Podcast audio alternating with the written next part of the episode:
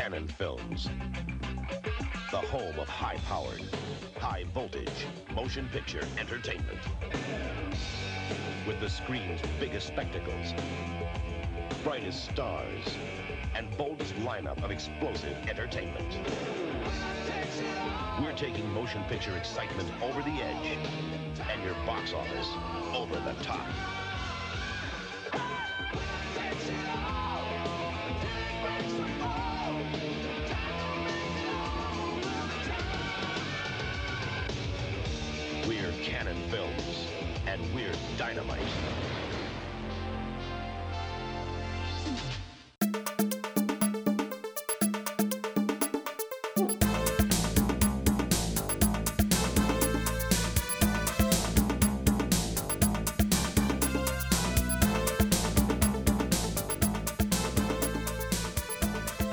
Welcome back to another episode of Reconcinimation. I am John Diner, And I'm David Munchak. and this is the podcast where we take a look back at some of our favorite films from the 70s, 80s, and 90s. And my God, we have a fun one today. And we, we, you know, David, there's so much, so much stuff going on in the world that I felt like we really needed some fun. And uh, nothing Yes. symbolizes fun better to me than the Cannon Film Group. The, oh, the Cannon films. That's that is your uh, that's your bar of your, your measurement of fun. Yeah, that's Okay. I, I, that's my, how I measure fun. I compare everything to Cannon films from the '80s. Okay, fair enough. Yeah, uh, I, I have to say I'm impressed that you got me into the studio. Uh, you lured me in with uh, with a the promise of a pizza party, and then you locked the doors and said, "It's time. We're doing the Cannon episode." So I was like, "Okay, I'm here. I, I've got my pizza, so I'm ready." That's usually how I lure you in, anyway. So it worked yeah, this time. that- that's how you get But, me to, uh, to work. yeah. But uh, not only is it going to be a fun episode, but it's going to be extra fun because we have a, a very, very special guest. That's right, the the man who has composed the theme song to this uh, this podcast. It's E.K. Wimmer, host of uh, Laser Graves. Welcome, E.K. Hey guys, how's it going? Good. Welcome, sir. Uh, thanks for having me on. I am extremely excited to talk about Cannon films. I thought when we started talking about this, I thought, you know, uh, no one's going to know, know these movies better than my friend EK, and he'd be perfect to have on to, for this roundtable, uh, you know, socially distant roundtable discussion. yeah, it'll be a tag team effort to work our way through this uh, grouping of films that, wow, it's uh, it's intense. It's a long list. I I got I I there's a lot to, to talk about here, and I you know I'm so glad you're here, uh, Ek, because uh, you know you and Johnny are are are probably so well versed in this whole Cannon Cannon verse um, that uh, I, I'm really I, I'm looking forward to just. Uh, I'm not quite a, a, a bystander or on the sidelines here, but you guys w- know way more about these, so this will be a lot of fun to like dive d- dive into the you know the 80s Cannon uh, oeuvre. So uh, thank God you're here. Thank you for coming. well, hopefully I can be of assistance because um, some of these films are a little interesting to talk about. I'll say that. Yeah, and I think some of them you've actually covered on on your show as well, right? Yeah, quite a few actually. I was surprised. You know, um, some of them are very obvious Cannon films, and then some are Cannon distributed them, but they weren't actually produced by Cannon, which we'll talk about later. And there's a few of those as well. So um, I think I I've always been aware of Cannon films, but sometimes until you do a real deep dive and you're forced to look into their entire body of work, you're not maybe as aware of how diverse their selections were you know and it's i was shocked i mean some of the films we've even covered i didn't know were put out by Cannon so um, Yeah. yeah. we've covered quite a few and as those come up i'll let you know if anybody's interested in listening to those back episodes Everyone should check out Laser Graves, and we'll uh, we'll talk more about it as we cover those films. But um, for those that uh, are maybe new to our show too, do you want to just give them a quick, you know, tell them what Laser Graves is about, real real fast? Sure, yeah. So my wife, uh, Mariah Rose, and I co host a weekly podcast, uh, much like this one, where we discuss films, but ours focuses specifically on the 80s. We also do um, books and events and just various other things. So it's more just an 80s podcast, but we lean really heavy on films because we love movies and they're just a lot of fun to talk about. We cover all the genres, but our specialty is really horror and post apocalyptic and sci fi. Anything really cheesy. Uh, we keep finding this issue of doing an episode and then finding out that Mystery Science Theater already did it. So that's if that gives you any level of what what type of film we watch. But yeah, we've been doing it for quite a while. We're about to come out with I don't know. We're up in the mid 70s, almost 80s. So uh, as far as number of episodes, we've been doing it for for a while now, and uh, we have a blast. You know, at, like you guys, it's just for the fun of it. It's for the love of cinema, and for us, all things '80s. And it's Yeah. been it's been a real real joy to do, and uh, kind of opened our eyes to movies that we would have normally never watched, but now we do for the sake of our podcast. So it's cool. And it's funny with those kind of movies. Sometimes there's a lot more to talk about than you know. We've covered some big mainstream movies like Rocky and Die Hard, and it's like sometimes like you just love those movies, and it's like there's not as much to like really bite into in a weird way. Right. And I would say for us, we really don't do any mainstream movies. I mean, I would say we've done a couple. Terminator's probably the- Yeah. the, most mainstream one we've ever done. We also did um, like Weekend at Bernie's and Legend. For, In my mind, that's a big movie because it had Tom Cruise in it. But what I found is it's a little debilitating for us because those are so adored and they're so researched and known already that there's not a lot to offer. And so we really get, gravitate towards the stuff that um, maybe people haven't heard about. And where we found a lot of joy is people contacting us after an episode and saying, I want to look into that now. I'd never even heard about it. And I think that's really fun because it gives us a way to have a voice um, versus just repeating what's already been said over many years. Yeah, that's uh, and, and even of the mainstream ones you covered, I, I really enjoyed your Witches of Eastwick episode because that's not one you hear talked about very often. Uh, yeah, that's one I grew up with. So I don't know if uh, that's a, a well liked movie, but I really loved it growing up. Do you think you guys will ever cover, like, say, Titanic? I could probably get in on that one. I think that's. A, If the Titanic I don't know if anyone's pla- seen that. Took place in the 80s, we would definitely do it. that's right. It's just the '80s. That's right. You can't do that. Speaking of uh, fun and uh, interesting movies, the, the Cannon Film Group, uh, Cannon Films, really uh, put a number of them together throughout the decade of the '80s. They were um, they were that once that logo came up in the beginning of a movie, it was like the symbol of like not quite excellence. yeah, that's it right there. Yeah. That's perfect.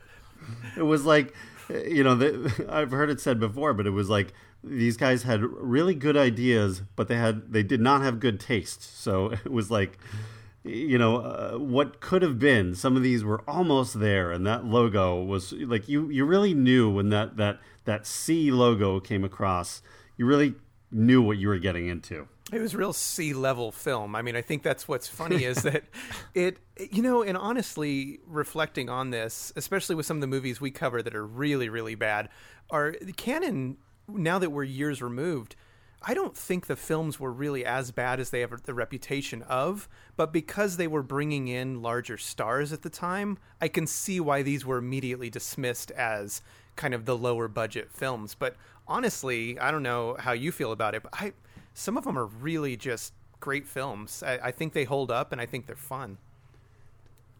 Yeah, totally. I mean, some of some of these I still love and I'll always love no matter what. But yeah, because they had names attached to a lot of them, the expectation was a lot higher. Mm-hmm. And and you know, sometimes it was they would almost pull the rug right out from under you. And, and we're going to go through.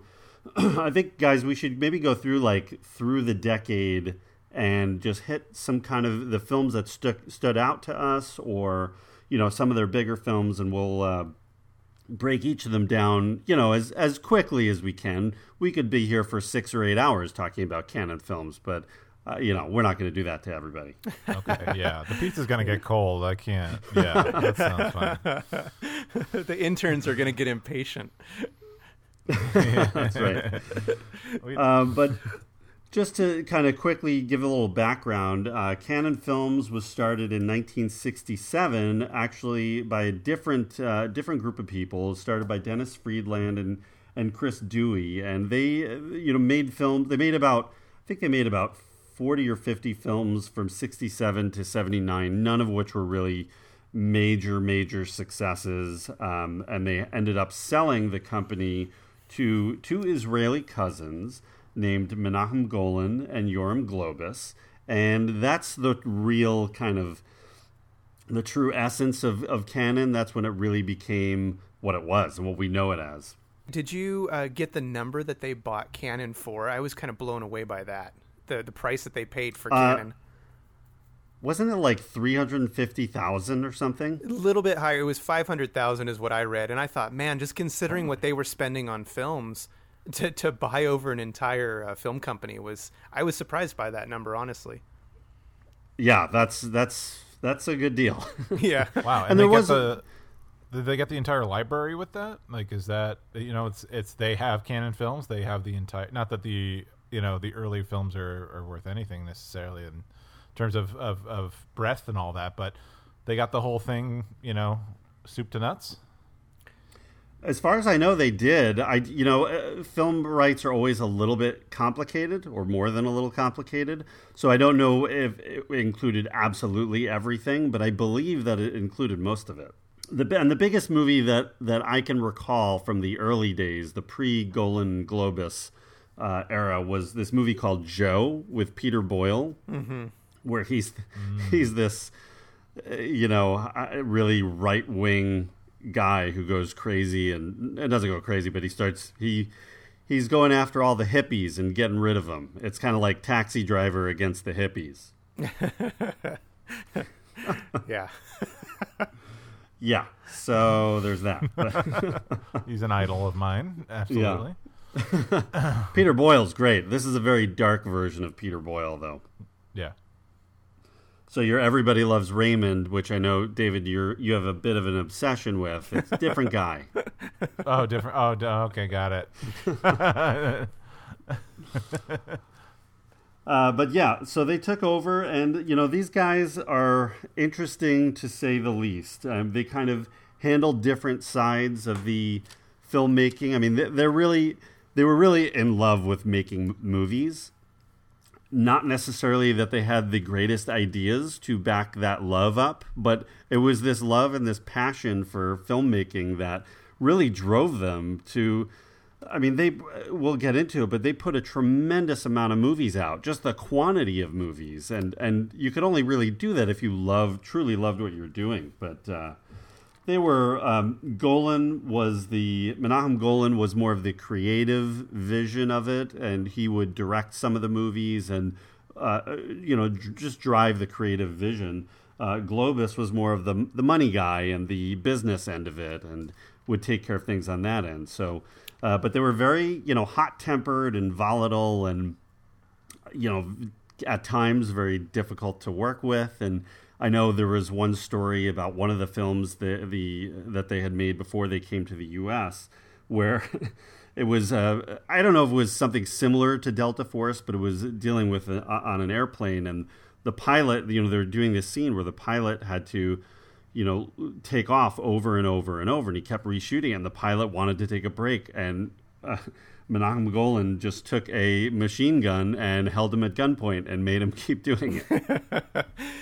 Yeah, they were quite the dynamic duo, and they had this knack. Like their reputation rubbed a lot of people the wrong way in Hollywood because they weren't playing by the rules. But that's also what got them the success that they did get because they could just spin a deal left and right, and they would front load everything with promises that never would maybe materialize or fake movie posters or whatever it was. This guy signed on to do this movie, which he never had. And they would just wheel and deal and get what they wanted. And I wanted to bring it back real quick when you were talking about the number of films they were putting out.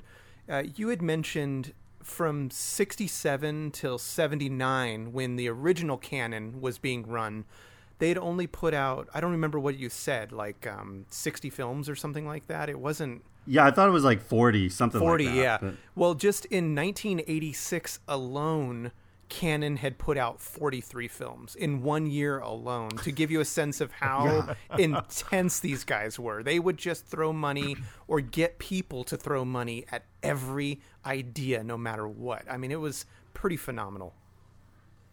Yeah, and I, you know, what amazed me is I don't know how they had the time to make that many movies in a year. I mean, most producers are very, and I can only imagine that these guys were very hands-on with a lot of these films. So, literally, how how they did that, I I, I don't know, but it's a, an incredible, really. It seems like the way they ran things, there's, there's no negotiation. It's like sort of like this is what we're doing, this is how it is.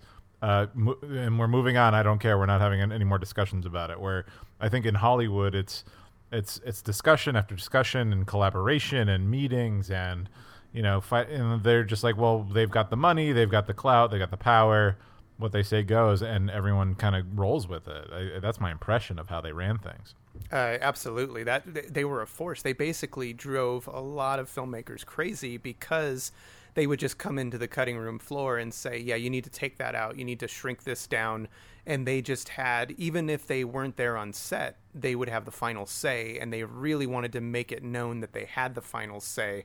Um, it was it was pretty intense. I know that uh, Golan was the chairman of the board, officially their titles, and uh, Globus was the president. So that's how they kind of shook out in official roles. But I know Right. I heard stories of them being right there, like editing the trailers alongside the filmmakers and making these calls when they d- they weren't even there to make the film to begin with. It was pretty pretty intense. Yeah. Well, they were they were salesmen. I mean, they were that's what they were good at. Like they would, you know, like you mentioned, they would develop a, a, poster or an ad and use that to sell, you know, sell that to foreign investors. That's how they'd raise the money. And it was just they they really wouldn't have a full story or a full idea. It was just sort of a concept, and they'd get the money, and then boom, like within a couple of weeks, they'd be shooting. You know what though it's crazy is that that is not unheard of. It's just that the level in which they did it was so unprecedented. Like the uh, you know Friday the Thirteenth, for example, that when that came out, they ran an ad in Variety magazine of a, the logo for Friday the Thirteenth. You know the words coming through saying that it was going to happen, mm-hmm. but that film had no funny and nothing. It was just a concept Yeah. Mm-hmm. and they basically just Yeah. ran it with the hopes that it would get made. So take that mm-hmm. and then amplify it by like a quadrillion, and that's what you're working with right now. Is just it, it's it's really it's pretty amazing, and they were all in, and in most cases, especially early on, it worked out big time for them. I mean, it really did pay off. That Yeah. so. Well, their their hits, you know, it was '80s excess at its finest. Really, is what these guys were. Um, you know, and and their hits through the years kind of got them through all of their misses, which there were many. Yeah. But the hits were big enough that it could bridge that gap. You know. yeah, that is that is very accurate. Uh, we'll talk about that when we get to Tobe Hooper. Is basically like Yeah. you could have a how many how many at bats do you get? You know, like one of it's Yeah. one of them's going to hit a home run eventually, but I don't know. I know, right? Uh, so in 1978, they made a movie called Lemon Popsicle. This is back when they were still in Israel, and uh, it was really, it was a sex comedy. It involved teen pregnancy, but it was a, um, it was a huge hit, uh, and they used that that success as a way to break into the U.S. film industry.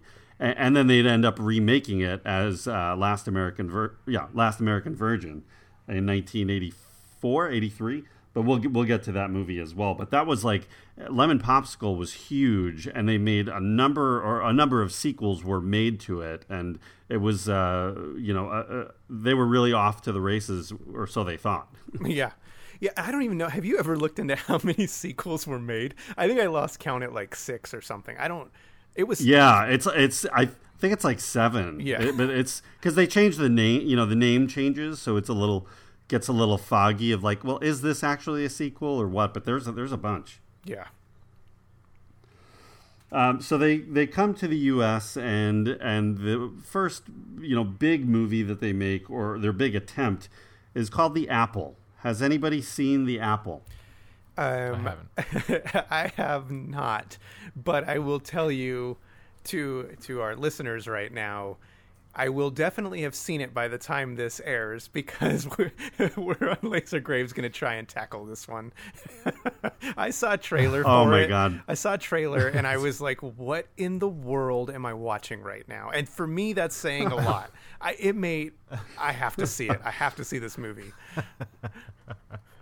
It looks completely bananas, uh, and I think you guys are going to do a great job covering it. It's, it's, it is, it is something else. I mean, it's shocking. Like, what is this movie about? It's like something about the good and evil of the music industry, but it's kind of futuristic and. I, I don't know. It's so, and it, but it's kind of like it, it made me think of the movie Hair. Also, Oh, interesting. So yeah. that well, that's some of their movies, you know, like like uh, Ninja Three, also are these strange mixtures of genres that sometimes it works and sometimes it doesn't. Here, you know, they're coming in with this big uh, expectation off the lemon popsicle success, and this is a the the apple's a disaster. I mean, audiences they would give out they gave out free copies of the the soundtrack at, at the theater and audiences were throwing them at the screen when the movie was over like they were angry Oh, You know, oh no. yeah, That's- it was. That's a it wasn't a good. Visceral reaction. huh?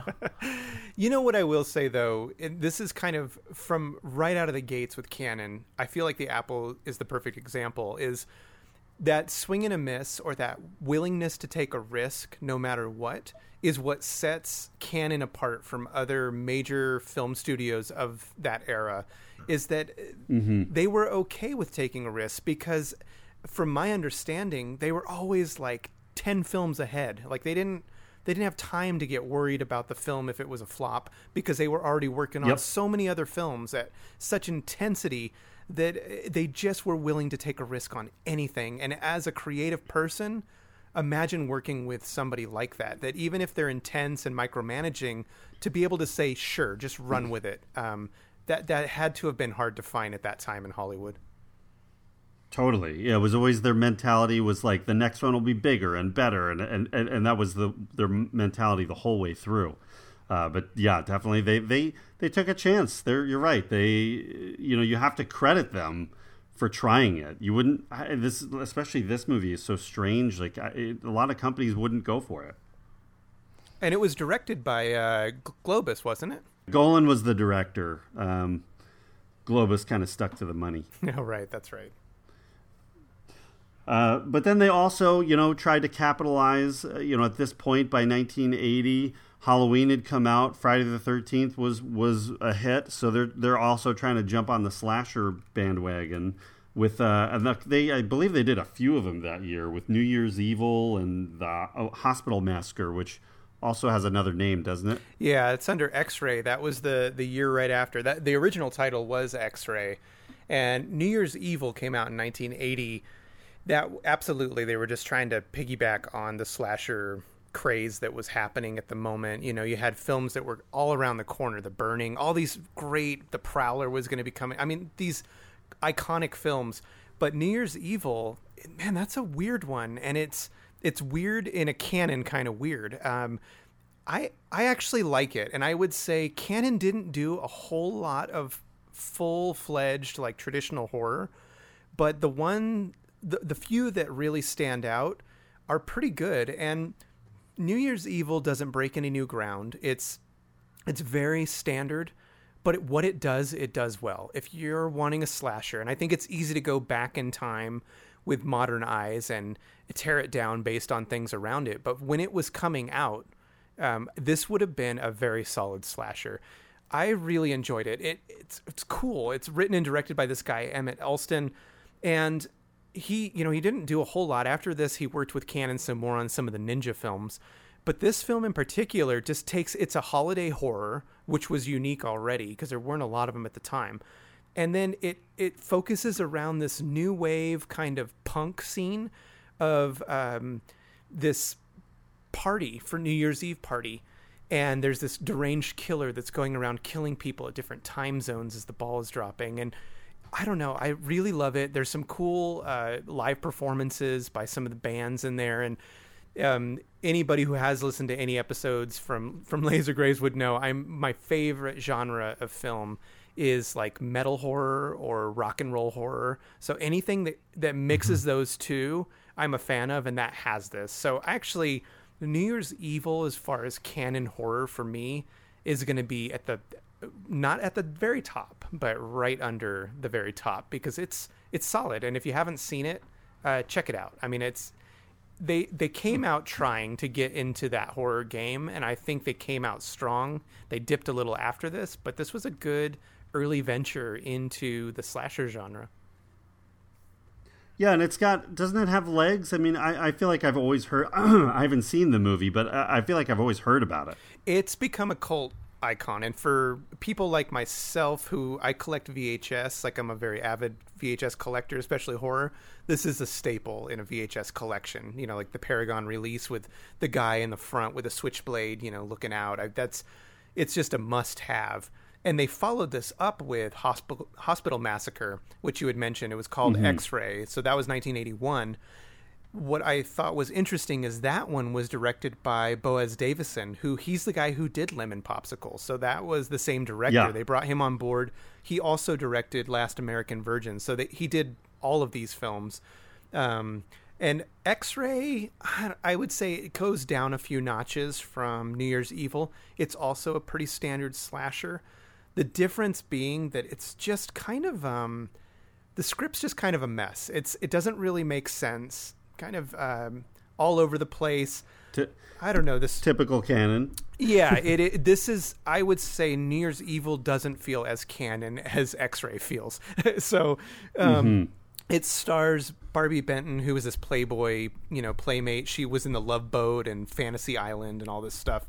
And it's got a couple of the kids from this other movie called Bloody Birthday that I really love.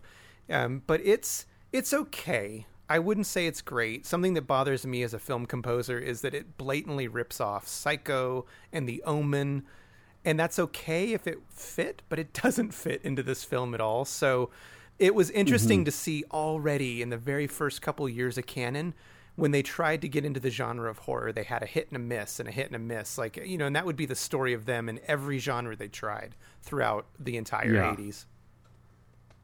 Yeah, horror seems to be something they could never really get consistently a win with. Like they kept, yeah, like you said, just you know, it would work, it wouldn't work, it would work, it wouldn't work, but they could never really get a hook in there. Right.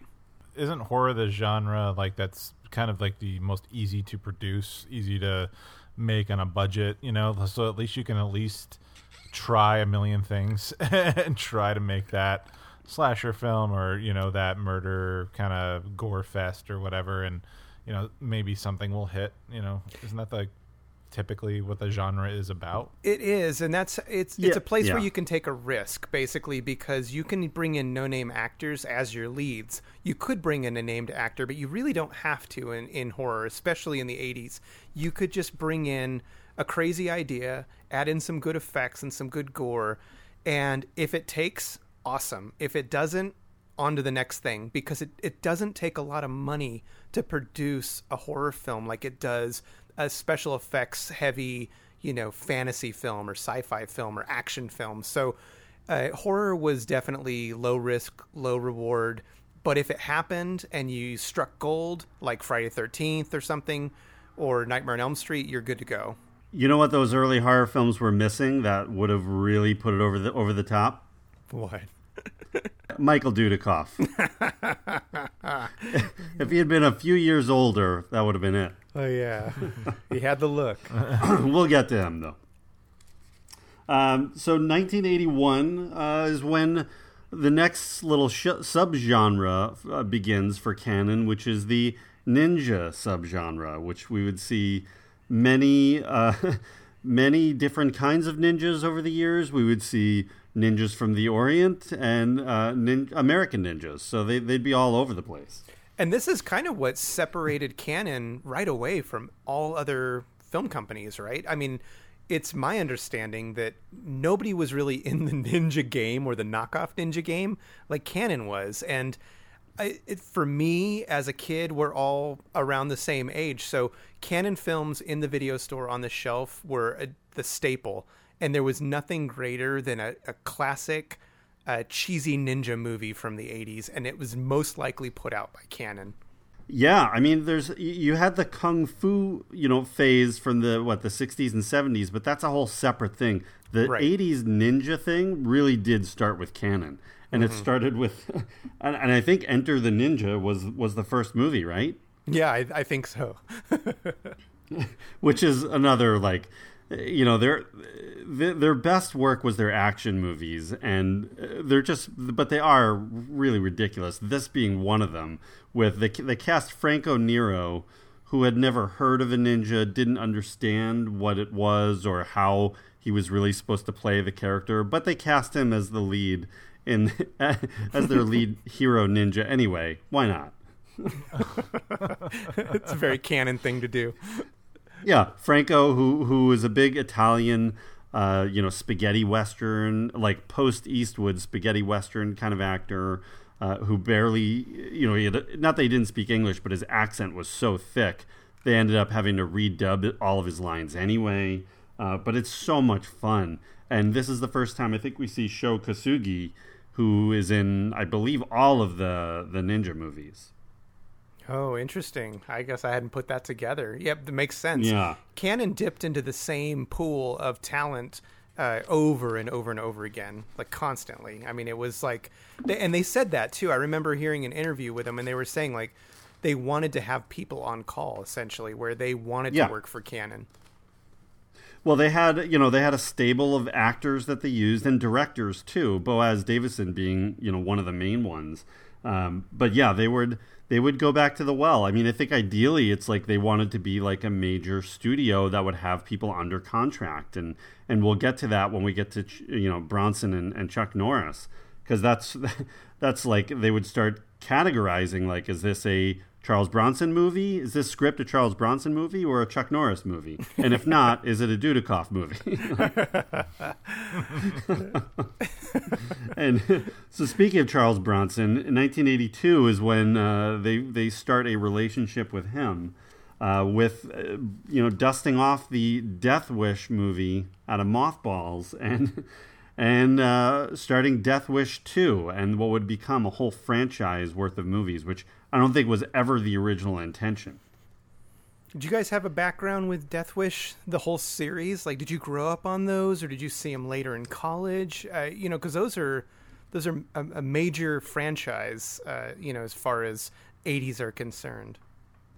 Yeah, when when they hit my radar, I want to say Death Wish three. I think it was Death Wish three was the first one that kind of registered with me, and of course I didn't know at the time that like the first one was this kind a different level of a movie and was made like ten years prior, and uh, you know, but and Charles Bronson, you know, I didn't understand till later that he had this whole earlier career. Uh, He was the Death Wish guy, like my whole the first my whole childhood really. Right. Yeah, that's how I saw uh, Death Wish and Charles Bronson, thinking like that's what he was known for. That there was like a whole series of things. I had no idea that, yeah, these '80s movies that were the this all these sequels that were coming out was you know from the original, like you said, I think it was like '70, early '70s was the original Death Wish, and Yeah. I just thought that's what he did. Like I had no idea that Charles Bronson had any kind of career before that. like um, that that this is sort of the you know the denouement of his career, I think. But he was consistently working on. Um, what are they, I mean, how many do they make with Cannon? Was it How many did? Bronson make, or or how many Death Wish movies? how many Death Wish with Bronson? Right? Was he? Or I believe it's three. I think it was. I think they just did four. Or am I forgetting Death Wish five? Was there a Death Wish five? no, I don't know. There was a Not sure. remake recently with Eli Roth. Yeah. He, re- he redid Death Wish. yeah, Yeah. yeah, with Mr. Bruce Willis. You know. Yeah. Uh, what does But, that say uh, about Bruce's career? Is it where Charles Bronson's was? That's not very. Uh, I don't know. I, th- I think I think re- remaking Death Wish in 2018 or tw- uh, where everyone's talking about gun violence uh, was maybe maybe a, a weird um, misdirect as far as uh, you know mainstream you know uh, Hollywood you know violent movies. I don't know maybe. I feel like they they delayed the original release of it too, based on like some school shooting or mass shooting. So, Yeah. yeah, that might that might have been a misfire. I don't know. I didn't see We- it. I didn't see the remake. Were you guys a fan of Death Wish, like the series? I did overall. Do you do you like them, or are you just aware of them and they are what they are? I I'm a fan in sort of the comical sense of it. Like like I don't love the movies, but there are some incredible death scenes and one-liners in them that I get a, a kick out of. Um, I've seen bits of them, and I'm not I'm not quite. It's not not something I gravitate towards. So, It's not a Munchak film. nope.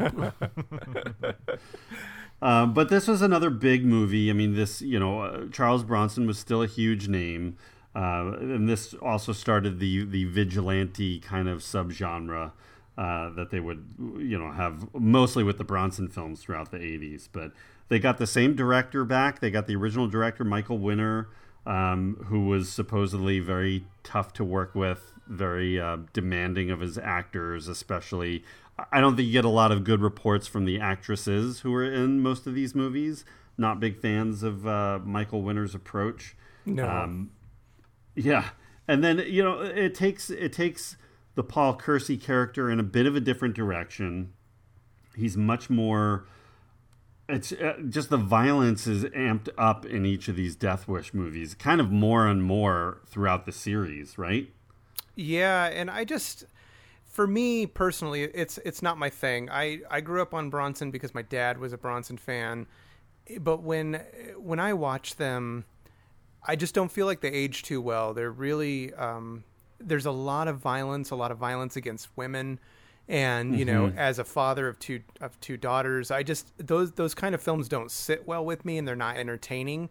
So I think that it's a certain type of film you have to know you're getting into, and especially like part two. I mean, it's pretty gritty and it's pretty dark, and Yeah, um, yeah. it, it's not my cup of tea, but I do kind of see how they fed into that 80s vigilante subgenre that Cannon really did become also known for. Yeah.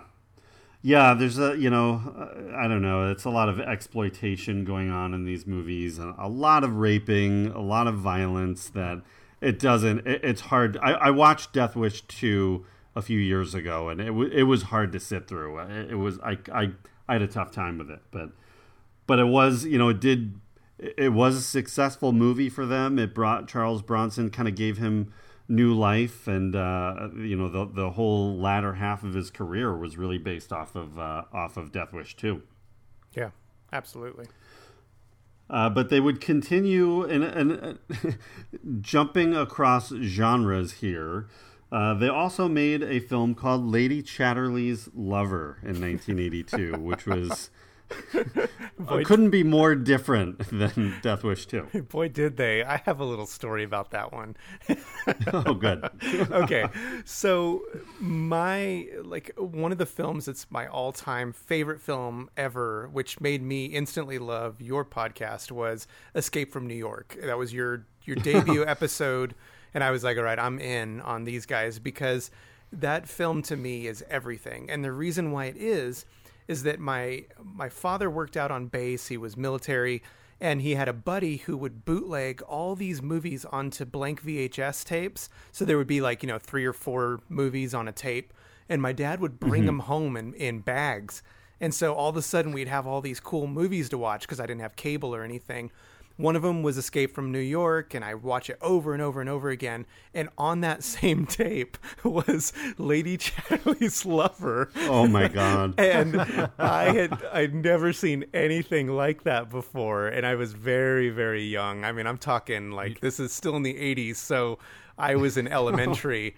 And I would, you know, it would run out after I would watch all the credits on Escape from New York. It would run into Lady Chatterley's Lover, and of Oh course, I was curious, and I was like, "What am I even watching right now?" Because it is a very like sensual Skinamax type movie.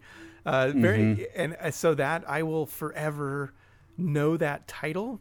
Um, I don't even know what the film's about. I just know that it, it has a place in my childhood. We'll say that. Wow, Yeah. you did, you did the double feature. You did you, that's that's a hell of a double feature. It's a drive-in right there. yeah. Yeah, I get- wow.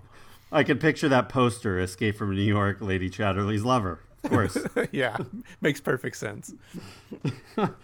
but yeah, this was like this was an adaptation of a DH of a, a DH Lawrence novel, and uh, really, it, it seems like what they really wanted out of it, it was it was just a way to get Sylvia Kristel, who was the main actress in the film, her topless and naked as much as possible. Yeah. and then they would follow it up with like the whole Emmanuelle series, which was like at least eight movies, if not more than that. yeah, yeah. If it ain't broke, yeah, yeah. that's exactly that's that's another theme of theirs throughout the throughout the eighties. Um, the uh, so another movie have I don't know if you've seen it. I don't think you've covered it on Laser Graves, but Alien Contamination is that one that you're familiar with at all? Yeah, actually, I have it sitting right in front of me. Uh, except I have the version called Contamination because that was the original title. Alien was brought on by um, by Cannon, of course. So this is an interesting one, and I, I actually am glad that you wanted to to bring this one up because not only is it a cool film, but it's one of the few in here that isn't a Cannon film at all. This is a film that was uh, produced in 1980, created. It's an Italian kind of knockoff of Alien, uh, but mm. it's but then it was absorbed and distributed by Cannon, which is a theme that is also throughout their whole their whole legacy too. Is not all of their films were produced by them, but some were just distributed, and so Alien Contamination, as it's better known, came out in '82 through them it was directed by Luigi Cozzi, and he did. He worked with them on some other things. Uh, most notably, I'm sure, I'm sure you guys, somebody's seen it. Hercules with Lou Ferrigno. oh yeah. so, oh boy. Yeah. No, he did a bunch of cool stuff. But th- no, this is actually like a legit in the horror community. This is a cool film. This is not exactly an alien knockoff, but they knew what they were getting. They knew they could piggyback on it, and it takes place as though alien like came to earth and uh, eggs were set up around the city it's also uh, a cult classic because the score was done by goblin who did a lot of like argento's oh, films oh, nice. and stuff yeah so it yeah. is. it's a cool film i actually really like it but as far as Cannon's concerned this isn't like a legit Cannon film and it does not feel or look anything like a Cannon film because it wasn't made by them but it was distributed by them Hmm. interesting yeah yeah. Wow. Okay. Well, uh, maybe we'll have to screen this one. Yeah. Let's let's uh, let's cue it up. Let's let's reserve the theater, and we're gonna we're gonna book it. We're gonna watch this together. Let's go. yeah, go. David, work on work on getting your hands on the 35 millimeter print of it, please. I'm uh, writing a note to give to one of our interns right now to start making those phone calls. Yeah. Uh, Okay, and then also 1982 came uh, Last American Version, which we were Virgin, which we mentioned earlier, was a remake of Lemon Popsicle, also directed by Boaz Davidson. Uh, you know, really the same kind of themes. It was, I guess, a pretty faithful remake, although the original was set in the 50s and this is now, you know, modern day 80s. Yeah, it's my understanding that it was almost a shot for shot remake, honestly. Yeah. Yeah, it was uh, very, very close. Um, you know, this was the introduction of Diane Franklin, who I'm a big fan of. You know, she would be fantastic in Better Off Dead and uh, uh, Bill and Ted's uh, the first Bill. And, wait, is she in both Bill and Ted movies? Oh, I, I, don't can't know. remember. Mm, I think she. I think it's maybe just the first one, but um, I haven't seen those in a while too. But uh, and also uh, Lawrence Monoson, who we would uh, see later on Friday the Thirteenth, the final chapter. So this is their introduction to film and uh, the movie also you know doesn't really go over that well. I mean it's become a cult a cult favorite over the years but box office wise i don't think it did very well. It didn't have it didn't get a lot of love from the critics. Uh, that's like that's Cannon in a nutshell right there. I mean almost their entire catalog didn't go over well at first and then became cult classics. No joke. Like that is that's the Cannon staple. That's a Cannon guarantee 1983, they do make their first kind of attempt at getting into the respectable Oscar kind of category with uh, a movie called That Championship Season, which was uh, directed by Jason Miller, who was one of the stars of The Exorcist, uh, based on his Pulitzer Prize winning play. Uh, and it's got an amazing cast. I mean, it, it, it's it's uh, it's a good story. It's a great cast. It's Martin Sheen, Robert Mitchum, uh, Bruce Dern, Stacy Keach, Paul Sorvino.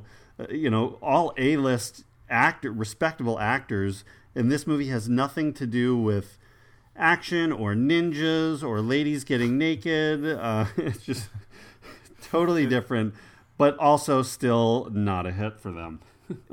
yeah, uh, that championship season it's uh, it's based on it's based in a, a Pennsylvania town, um, and so specifically Jason Miller, who's from the Scranton, Pennsylvania area, uh, like this is where he based it. So you know where they shot a lot of a lot of stuff from that film uh, there in Scranton. So where I, like where I grew up and I, I want to say one of one of them was the the grade school gym that I was in, but that is, has since burned down. But I don't know if that's true. But um, you know that that Jason Miller, you know, known for being in The Exorcist, but also was a playwright in his own right and a, a theater director. Um, and he he was sort of the local celebrity of you know of Scranton, and uh, you know he would he'd be seen at Cooper's, which is the the, the big seafood restaurant in the town, things like that. So it's uh, it's uh, there there were there are visuals and things that are from the era from where I grew up. That you know that championship season is sort of this local like lore legend kind of thing for people in that area. And as much as I, f- I found the I saw a I think a hardcover version of the play uh, at a used bookstore, and I had to send it to my best friend Joe, who, um, you know, is just is one of the is, is one of those guys that, like yourself, John, keep, keeps me in the loop on what f- great film there is and out there and all of that. And uh, yeah, I think it's uh, that, it's it's surprising. I didn't realize this was under the Cannon banner, but I was I've been aware of that. yeah. I was aware of that movie for for many many years. All right, so 1983. Uh, Ek, what do you think about uh, how the House of the Long Shadows? Are you you familiar with that one? You know, I've never seen it, but I've heard about it so much, and I think it's kind of an interesting concept because this is one where they're bringing back all these kind of icons of early horror and trying to make them almost it's uh what's that expendables it's like the expendables of, of old horror icons um i honestly have never seen it i've always heard about it i've just never had the access to it. A lot of the films that I watch, I watch through my own library. Like I'll get it on VHS and then I'll watch it. Um, sometimes I'll break the rules and, and go on YouTube or something, but usually I like to wait and watch it on tape first. And so I've just always kind of waited to find this one and never have. But I think I think the idea is cool. I am actually a fan of this. It's kind of like Grumpy Old Men, right? Like where you're you bring them back and see what happens, and maybe it works, maybe it doesn't. But I don't know. Have you ever seen it? Uh, I've seen pieces of it, but I have not seen all the way through. But yeah, it's Vincent Price, it's Christopher Lee, it's Peter Cushing. You get the all star lineup there. Wow. But um, you know, and trying to do with, you know, again, go to the well with what worked with these guys, even though at least two of them were quite old at the time. Um, but it didn't. It didn't uh, go over well with the audience. I'm not gonna. I don't want to spoil it, but there's there's a twist that happens that kind of is. Uh, I don't know anyone that liked it. Oh, interesting. Now I really want to watch it. Yeah, yeah. Yeah, I want to get in on this. That sounds like fun. Yeah. It'll be interesting to really hear what your guys' take is uh, if you get to it for your show. Yeah, for sure. Um, but of course, you know, you had to go with what was working. So you get 1983 uh, brings some more Bronson with 10 to Midnight. Um, and a lot, most of the Charles Bronson movies, they're all capitalizing on each other. So, uh, you know, uh, we don't need to break down each of them, but 10 to Midnight was, was one. Um, I think they kind of like weaken in popularity as the decade goes along. Um, but this was, I guess it ranks up there in the vigilante uh, Bronson movies. You know, what they did, as far as we were talking about kind of creating fake posters and fake pitches, Bronson and both Norris, they could do this where they could just basically show an investor a photo of Bronson holding a gun and then mm-hmm. come up with a nonsense simple plot on the spot and people would give them money. And then depending on if they got enough money to make the film then they would go and make the film that they just promised they would make that wasn't written. Like that's how they did this. It's it's amazing Yeah, I mean, if you have a poster of Charles Bronson in 1983 holding a gun or a machine gun and say, like, this time he's back for revenge, I mean, that's going to sell. Yep. Uh, we also get, as you mentioned, we've got Hercules, which has some of the most amazing visual effects that I've ever seen. Whoa, yeah. Well, until was- we get to Superman 4, but oh, yeah. Was this after uh, Incredible Hulk? I can't remember when that went off the air. I would think it would have had to have been, right? Because Yeah. Lou's stardom was top notch at that point. Right, right. And then we get our the uh, next uh, entry into our, our ninja realm with Revenge of the Ninja, also also sh- starring Sho Kosugi. Again, this time he's the lead in it instead of I believe he's the lead villain in or one of the lead villains in the first in Enter the Ninja, but here he's the the lead uh, you know lead of the movie. Um, and different character, not related to Enter the Ninja, but it's its own ninja movie, and uh, it's another good time if you like the ninja subgenre. I did as the 80s rolled on. Boy, did I. I had uh, little stars that I would throw, you know, into haystacks and run around doing flips. Oh, yeah. You better believe it. Man, I was all in as a kid of the 80s. Ninjas were everything. Yeah. Between you know these movies and like Snake Eyes on on GI Joe, I mean the Oh, ninja yeah. stuff was Oh, yeah. all over. It was great. Oh, and by the time we got to like uh, Nightmare on Elm Street Part Four, and the guy's like putting on the headband and doing his workout, you know, oh yeah, that was me. that Oh, was man. definitely me, hundred percent me. So 1984 is kind of the beginning of their big years, um, their their biggest years, with starting to pump out more and more movies. They're getting a little more adventurous with them, and one of their big, uh, you know, attempts was a movie called Sahara, starring Brooke Shields. Has anyone has anyone here actually seen it all the way through? Nope. I have not. No, that's Yeah. not my. It's not my bag.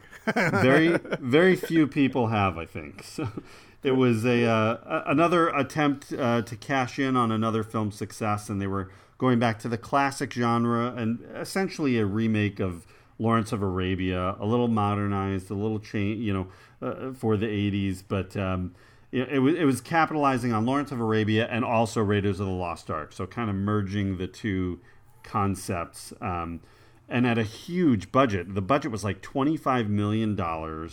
And they went through two directors and at least eight rewrites on the script.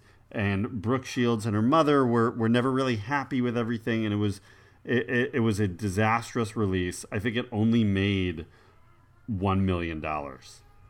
Hmm. Yeah, you So- know, and this is really this is a shift for Cannon because when they first started, they really did uh, define themselves by doing everything on a shoestring budget. You know, they could do it for one to two million tops, and they wouldn't go over that. And then eventually they just got a little bit more greedy and they wanted a little more. And I think that there was this constant desire to be playing with the big kids, you know, to be sitting at the big boy table. And th- so they started dumping a little bit more money into films, but they were never putting that money into films that would really recoup the cost. And it, just got worse and worse. And this is really the beginning of the end, in my opinion, for where they should have just taken this as what it was and said, maybe we should go back to what works for us instead of pushing it further and further. Hmm. Yeah, and and by this point they had uh, they had struck a deal with uh, MGM United Artists for uh, to start distributing their films, um, but who were never really. I guess I don't think they really understood the kind of movies that Cannon made when they made that deal, uh, because they were never happy with, you know, uh, Golan and Globus were salesmen, so they would pitch these great ideas and or what sounded great, and they would sell it, and uh, you know MGM would be like, okay, all right, go make the movie. Here's here's your uh, this is your deal, and then the, when they would start seeing the you know edits come in, it was like, what? What did they do? What is this movie? so, and '84 is kind of like the beginning and the end of that relationship. But we'll get and and the movie that that killed it really was Bolero, another another you know bigger budget. It, it's similar to Sahara, not quite as big, but they're they're capitalizing on uh, Bo Derek's popularity with the movie Ten, and but it's kind of similar to Lady Chatterley's Lover. It's they just wanted Bo Derek naked on screen having love scenes and and and basically two hours of that.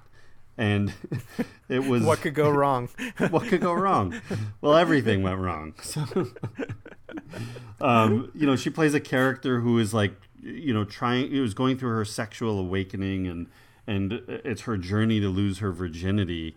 And it just it's directed by her husband john derek and it was it was just i think another movie that they just they demanded more and more nudity and and it was it certainly made MGM very unhappy, so unhappy that they canceled their distribution deal and uh, for breach of contract, I believe.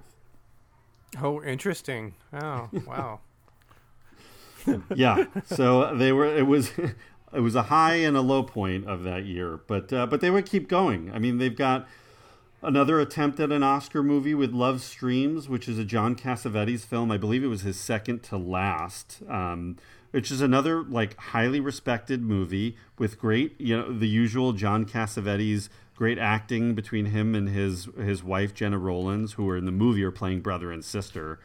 Um, so uh, you know, again, they've got like another strange, not a big monetary hit, but a little bit of street cred coming back there. So you have this like, you know, push and pull of of like these hits and misses happening all constantly throughout their their run. Yep, that's absolutely, and it'll it kind of never really ends. I would say by the tail end of the '80s, they have uh, more misses than hits, but early yeah. on, they they had the opportunity for sure, multiple times, you know, and that's I think what kept this company afloat was you could put out ten bad films, but you got one good one that would pay for the next ten bad films. Mm-hmm. You know, it was like that's how they did business. Right. Uh, and they're uh, you know they're pumping them out throughout the year. So we've got Breakin', which is a another well respected uh, hit for them. About it's a, it's a breakdancing comedy, really. This was a big one for them. This yeah, this was big. This was this was what the basically the L.A. breakdancing scene kind of thing, and they they kind of built a story around the uh, that culture and things of that nature. Yeah, yeah, absolutely. They uh, Golan, I, I think it was on the Venice uh, board, not boardwalk, but Venice Beach, and his daughter like was super fascinated with the you know with this breakdancing you know scene that was happening there, uh, and it was so popular. It was rising in popularity, and this is one they were able to capitalize on in time. They weren't jumping on someone else's bandwagon. They actually were uh, you know were leading it themselves in a way. Yeah, they were getting yeah. ahead of the ahead of it, like in terms of probably exposing the rest of the nation to breakdancing. In terms of, mm-hmm. I'm sure it's like big in like the more urban areas, but uh, Breakin' was sort of that that film that kind of like mainstreamed the whole thing for for everybody. Is that, yeah, was that the idea? Yeah, I mean, and and it outgrossed Sixteen Candles. Like it was it was a big movie. Yeah. Wow and it was so big that they immediately went into a sequel that they released seven months after the first one hit the theater. Oh my god! oh yeah, so, yeah. It's it's got him breakdancing on the ceiling and everything else. Yeah, it's uh, woo. Hey, I saw dancing yeah. on the ceiling. Nothing wrong with that. No, no, no. Lionel Richie had it all over. So he knows what's going on. I saw Breakin' 2 Electric Boogaloo a few years ago in a hotel room, and I was like, my jaw dropped. I was just so like it, it, I was hypnotized. I couldn't take my eyes off it. What what is this movie? you know how many reviews I've read of Cannon films where it starts with "Why did somebody feel they should make this?" and they did, and they did it again and again. Um, but uh, Breakin' Two introduces uh, uh, introduces Cannon to Lucinda Dickey, who is another one of their you know in their stable, their repertoire of actors. Um, so she was a more of a traditional dancer who they kind of threw into the breakdancing world and that was that's what makes the second movie kind of stand out is this it doesn't quite fit but uh, it's it's still working but they would uh, they would hang on to her and she would be the lead in the third of the Ninja trilogy uh, with Ninja Three, the dom- the domination. Right? That's the sub the kind of subtitle. that is. It is. Yeah. You have to love this one. This is like, I mean, just watch the trailer, and um, uh, what, what more do you need? Like, this is this is the pinnacle of Cannon, in my opinion. Like, this is just so good. It's uh, it's absurd. It's like the the because a woman could not possibly be a ninja, the spirit of a ninja must possess a woman. It's oh wow. Oh no! mean- what? Yeah. What the fuck? Okay. it's like the exorcist meets uh you know enter the enter the ninja it's it's interesting And throw in a little flash dance in there too. oh yeah yeah for sure Yeah, she's like a possessed aerobics instructor or something. That she's possessed by this like ninja curse, and then we do see uh, we, we do see Sho Kosugi appear again um, as like a I think he's like a like a good ninja spirit who's trying to help her. Oh no. Yeah, it's like, all right, you did the ninja thing, and now you went too far, guys. did they though that's the real I- question yeah. Well, they in my going. opinion they they went right where they needed to go Uh, and then 1984 would uh, would start another relationship that would go throughout the rest of the 80s with uh, with Chuck Norris, and we would get the beginning of his his genre of the uh, of Cannon films with Missing in Action One, which was actually Missing in Action Two. Do you guys know that story? yeah it is What? pretty funny yeah this is uh it's kind of hollywood legend here oh yeah, this Break is it down so. they basically what would become we'll talk about them both here i guess what would become missing in action 2 was originally written and i believe shot first and yeah it was done yeah, yeah it was like they finished. finished the movie and there were problems with it so they while they were developing the sequel that was coming along much better right and then they they shot it quickly and just switched them they realized that Chuck was basically given a better performance. Everything was better about it. And they said if we're going to lead off, we should lead off with the second film. Let's just switch them and call that the first film. Right. So Missing in Action 2 was promoted as as a prequel when originally it was just part 1 and you know the other one was the sequel, but they just just did a straight switch. Uh, and and Missing in Action is huge for them. Another another big hit that's going to, you know, catapult them through uh, you know, the beginning of the well, it wasn't the beginning. It was also capitalizing on First Blood, but also trying to get into theaters before Rambo 2 uh, which is you know let's go back to Vietnam and rescue the POWs, which you saw uh, tons of those movies throughout the 80s. Yeah, and unlike um, Bronson, for Cannon, I, I was a huge. I loved Chuck Norris as a kid in the '80s. He was awesome. Like eh, you know, if it had Chuck Norris in it, sure, I'm gonna watch it. Why not? What did you watch Chuck Norris and his Karate Fighters? No, I don't think I did that. What oh, do you, you do you though? got us. what? Wait, tell That- tell me about this. That's the his animated series, which I think didn't come out till the, maybe the early '90s or late '80s, but it's uh it's his you know Saturday morning cartoon basically. Oh no. Oh, interesting. Gotta watch it. Gotta watch Okay. it. Yeah. Karate um, fighters? Yeah, Uh, oh boy. Chuck Norris and his Karate Fighters. Oh no. All right. Oh, you learn something. Learn something new every day.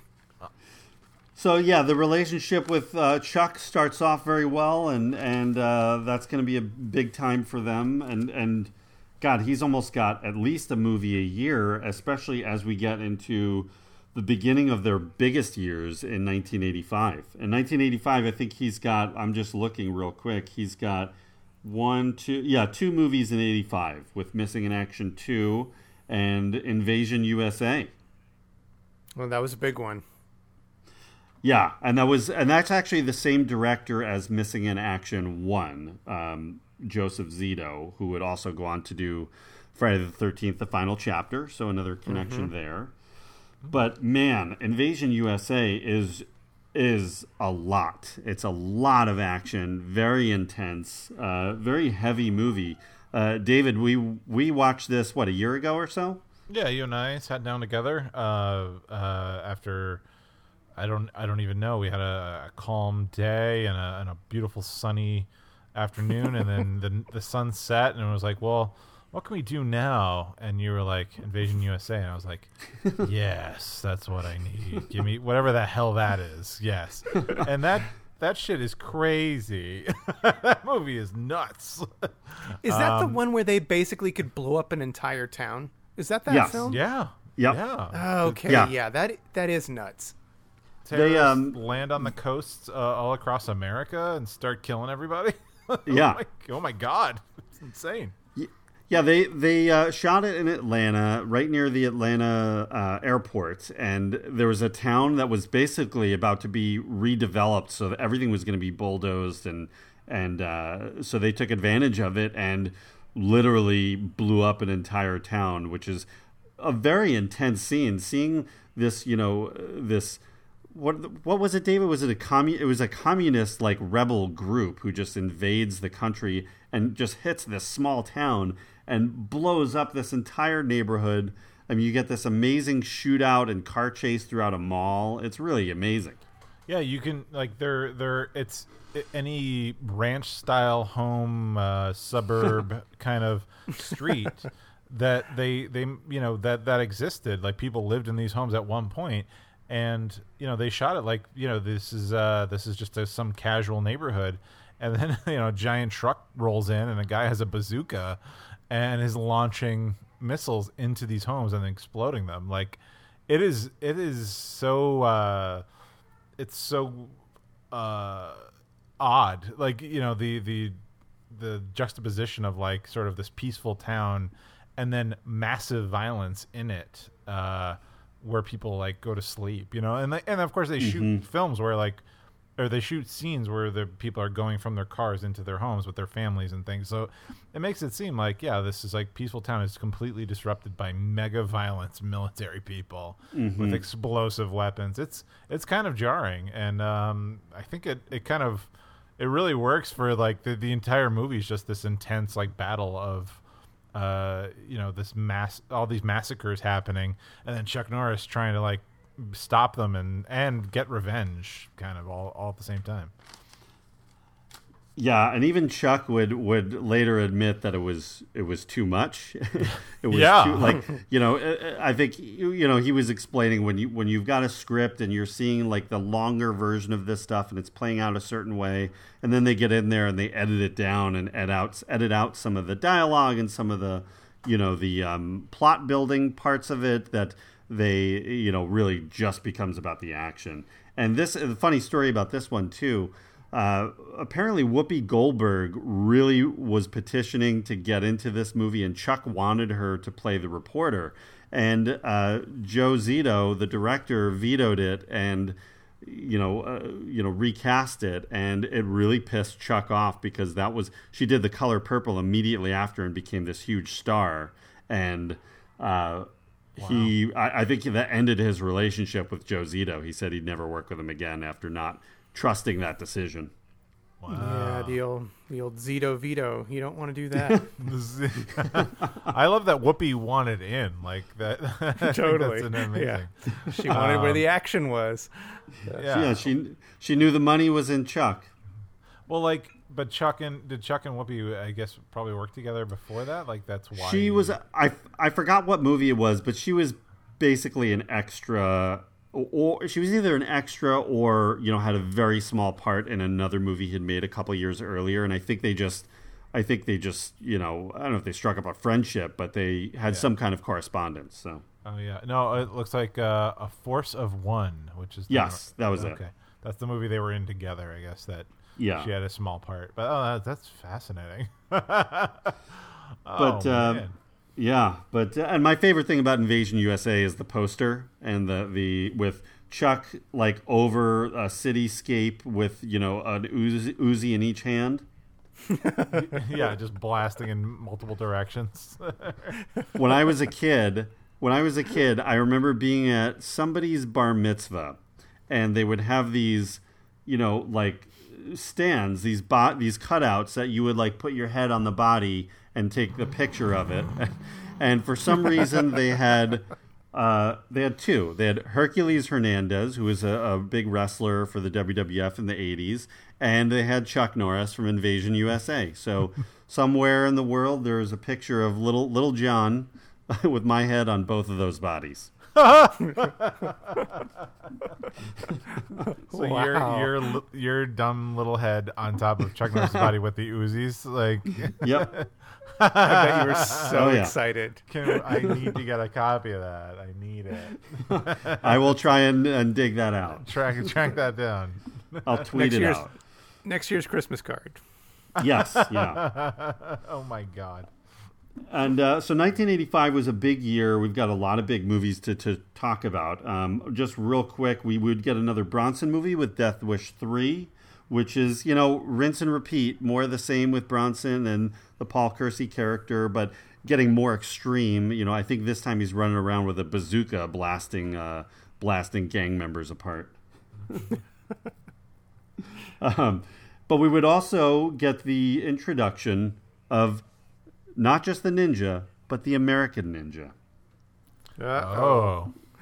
Here we go. So this we is would, the whole reason you wanted to do this.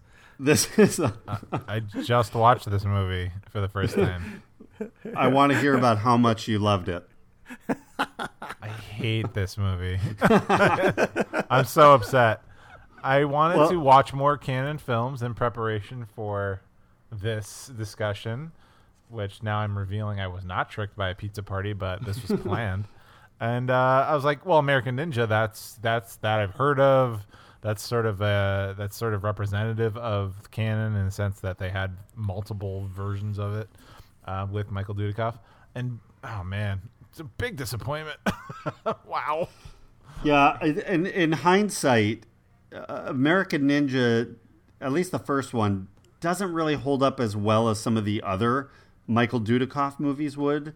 So, you know, before we get into that, Michael Dudikoff would end up being sort of the guy that, like, when Chuck Norris would say no to a project, it would fall to Dudikoff, who was a uh, a model, basically a model and an actor who's you know in some small parts in Tron and and Bachelor Party, and was uh, I believe he was a waiter at a restaurant where they were at, and uh, and they just kind of fell in love with his look and his charm and felt like they, you know they thought he was going to be the next James Dean. So they're like, "Well, Chuck doesn't want to do this movie. Let's let's give it to Michael. He's not even a, a, a trained martial artist, but we, he, we, he's an actor. We can make him into one." mm. Yeah, it worked out really well. Yeah.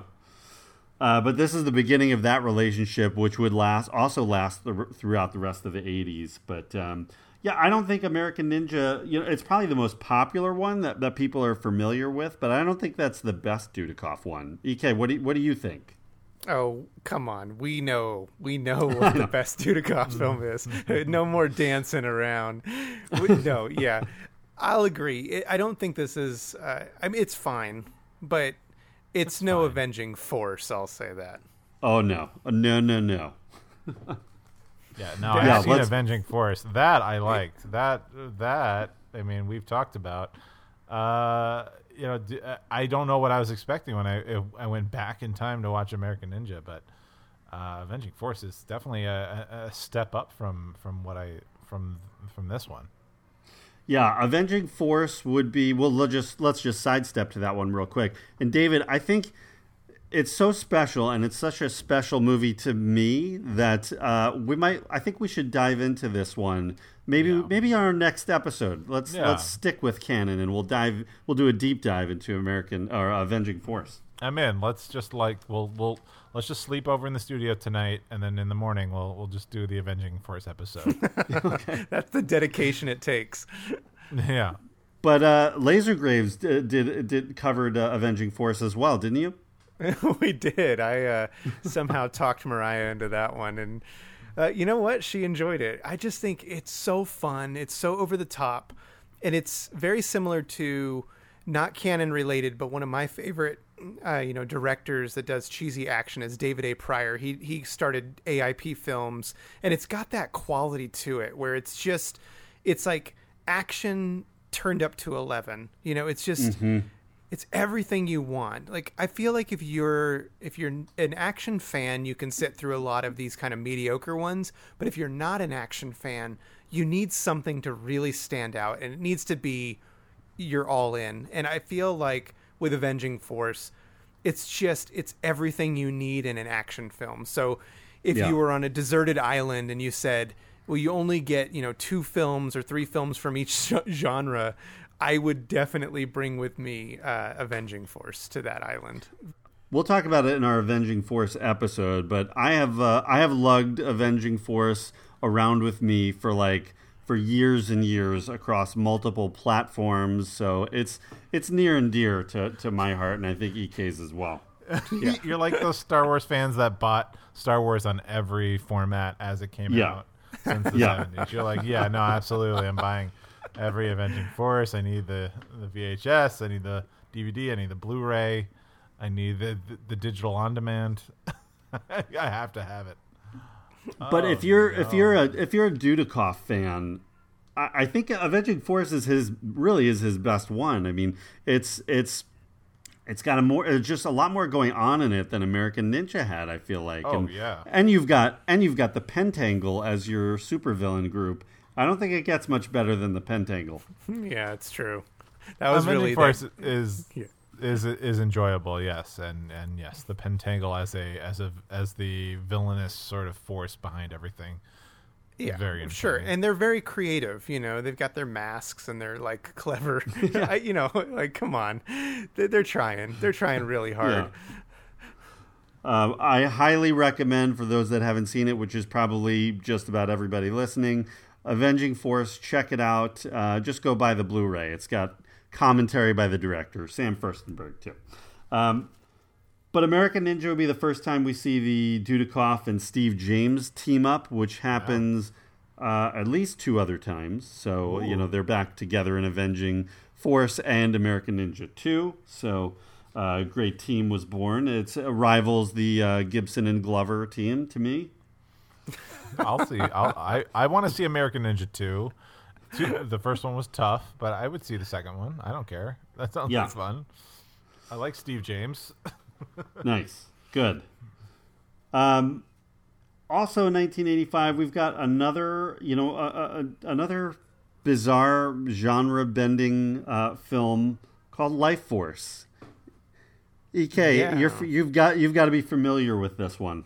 Yeah, we also did an episode on this on Laser Graves. We did Life Force. So, uh, have you guys, have either one of you ever seen it? Oh yeah, Oh. yeah, space vampires. Oh, I will It- see it then. It is, uh, you know what? I think this is an interesting one, and I honestly think this is probably one of the most important contributions Cannon made in the 80s. I think Life Force is a, really important movie. I don't think it was received well. I still don't think it's quite understood. It was a bizarre film, but when you look at how it was created, who was involved, what it was trying to do, um, I don't know if Cannon was, was was maybe the right company to put it out, but they did, Yeah. and so this is what you get is the the Cannon version of Life Force. But it came out in '85. It was written by Dan O'Bannon, which you should know that name because he's, Oh, yeah. a he's a staple. Um, so it's already written by you know a powerhouse, and then it's directed by Tobe Hooper, who did Texas Chainsaw Massacre and Poltergeist and Funhouse and all these great Eaten Alive. You know, like he he'd done his time, and so you've got a one-two punch. Like you should be good to go. They build it. They put a lot of money into this. A twenty-five million dollar budget. And they build it like we had talked about earlier. You know, they were going to pitch everything as bigger and better than anything you had ever seen because it's Cannon related. And their tagline for this was the cinematic sci-fi event of the '80s. Um, well, I don't know if I'd go that far, but uh, it was it was an event. I don't know if it was the event, but it, yeah, it it only grossed worldwide 11 million, so it was a flop. But yeah, it's this really bizarre story. Um, it's kind of like it's not like Lovecraftian, but it's like this strange space vampires where they they bring them down to Earth. You get a lot of this actress Mathilda May. She's nude the entire film, just walking around, And when I say that, I mean that. Like it's Oh. it's just this beautiful woman as an alien walking around with special powers.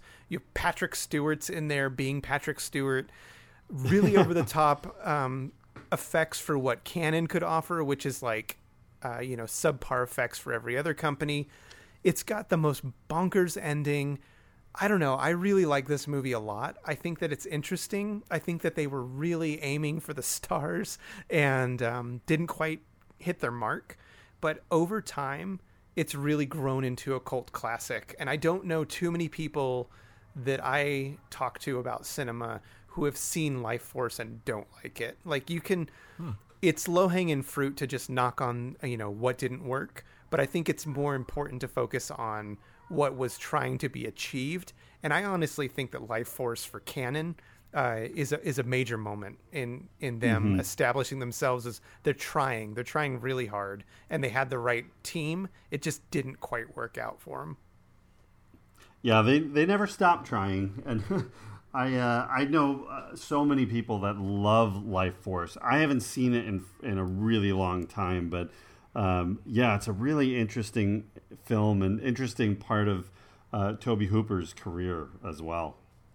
Yeah, and it's actually Yeah, the beginning of his relationship with Cannon. You know, he struck up a three three movie deal, and this was the first one to come out, um, and it instantly was a flop.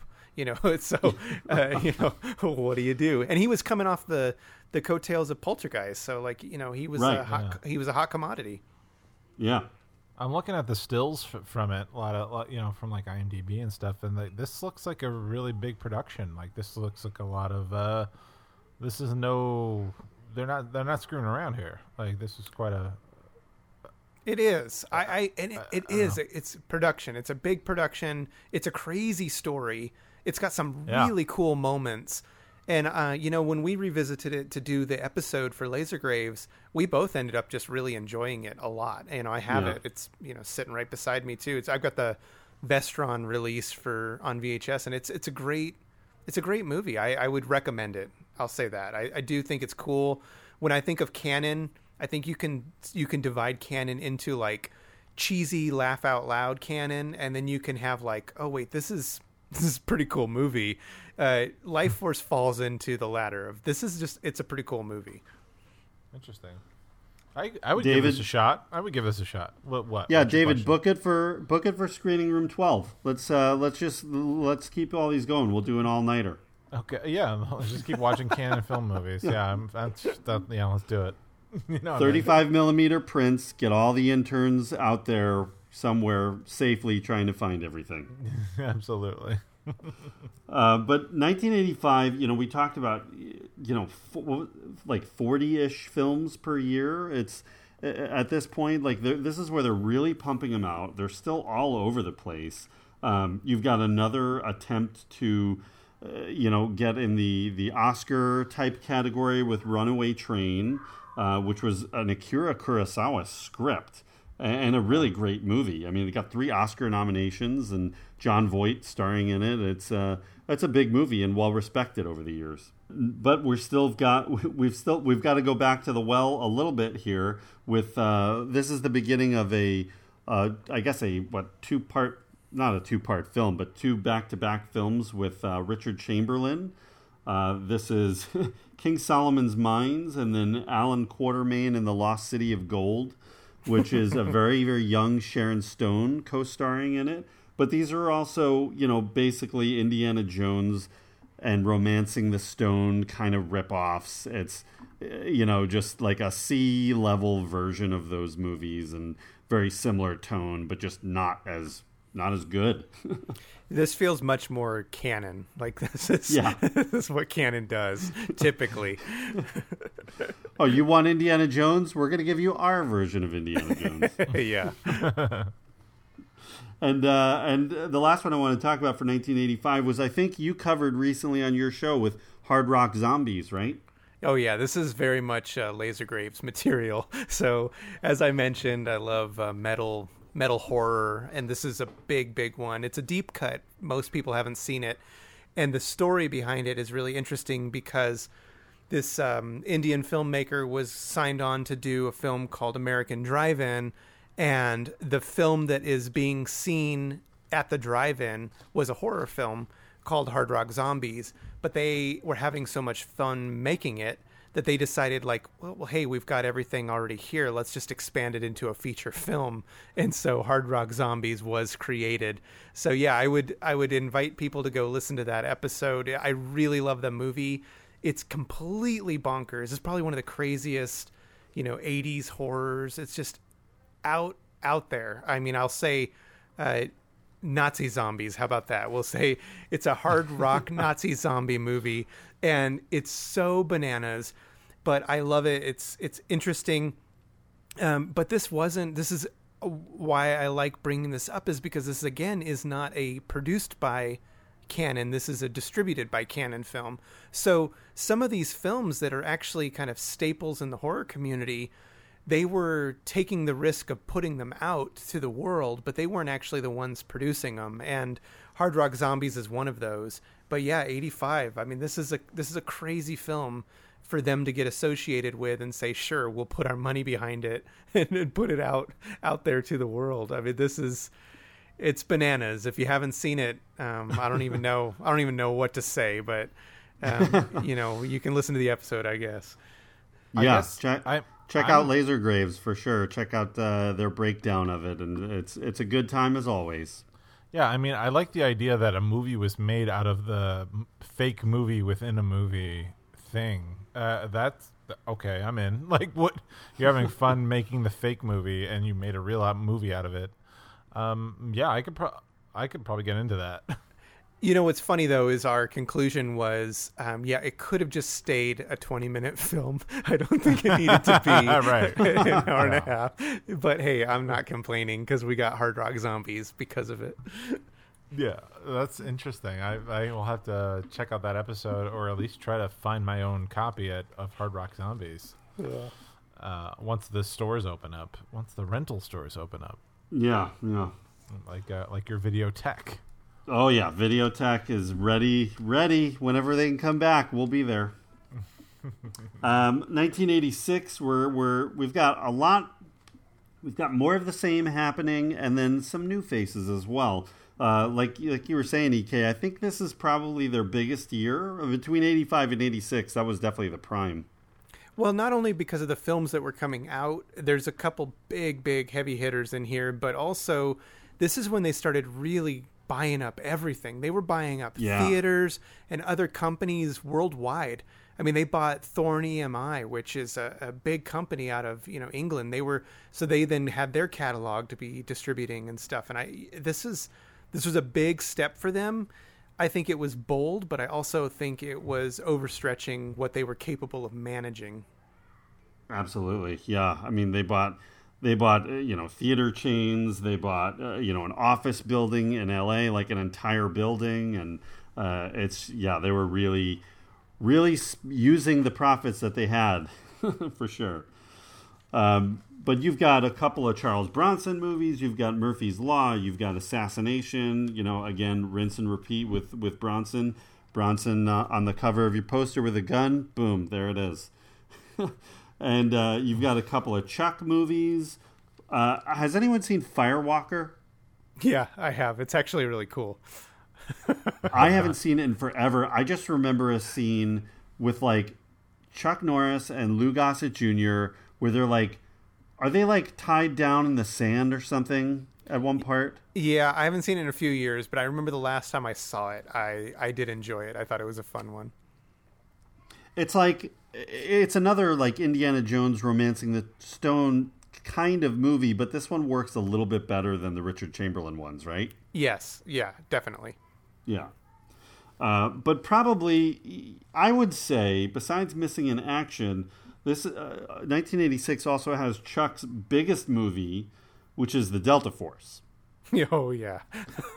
Uh, Yeah. and I I love this movie. I, I'm intrigued that you know it was originally written to be, you know, Chuck meets meets Chuck. It's Chuck Norris and Charles Bronson together in a Cannon movie, which would have been the ultimate Cannon movie if only they had Dudikoff in it as well.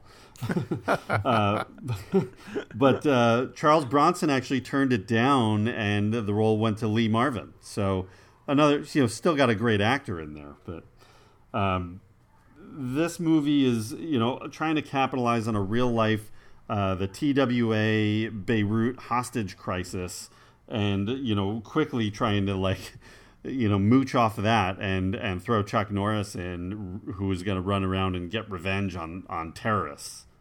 Yeah, and it's going to have a happy ending too. Yeah, and and throw on a happy ending for sure. But it's got you know this is a, another like you can see that it's a bigger budget. It's uh, you know you have a, a, actually a great cast of actors in it. I mean, Lee Marvin, Shelley Winters, uh, Martin Balsam, George Kennedy. These are these are all like name people on top of like your usual, you know, you've got Steve James running around in there too as one of the Delta Force. and uh, I, who this was um, directed also by um, by uh, what's by Golan. By Golan, yeah. He yeah. he took this one on too. Yep.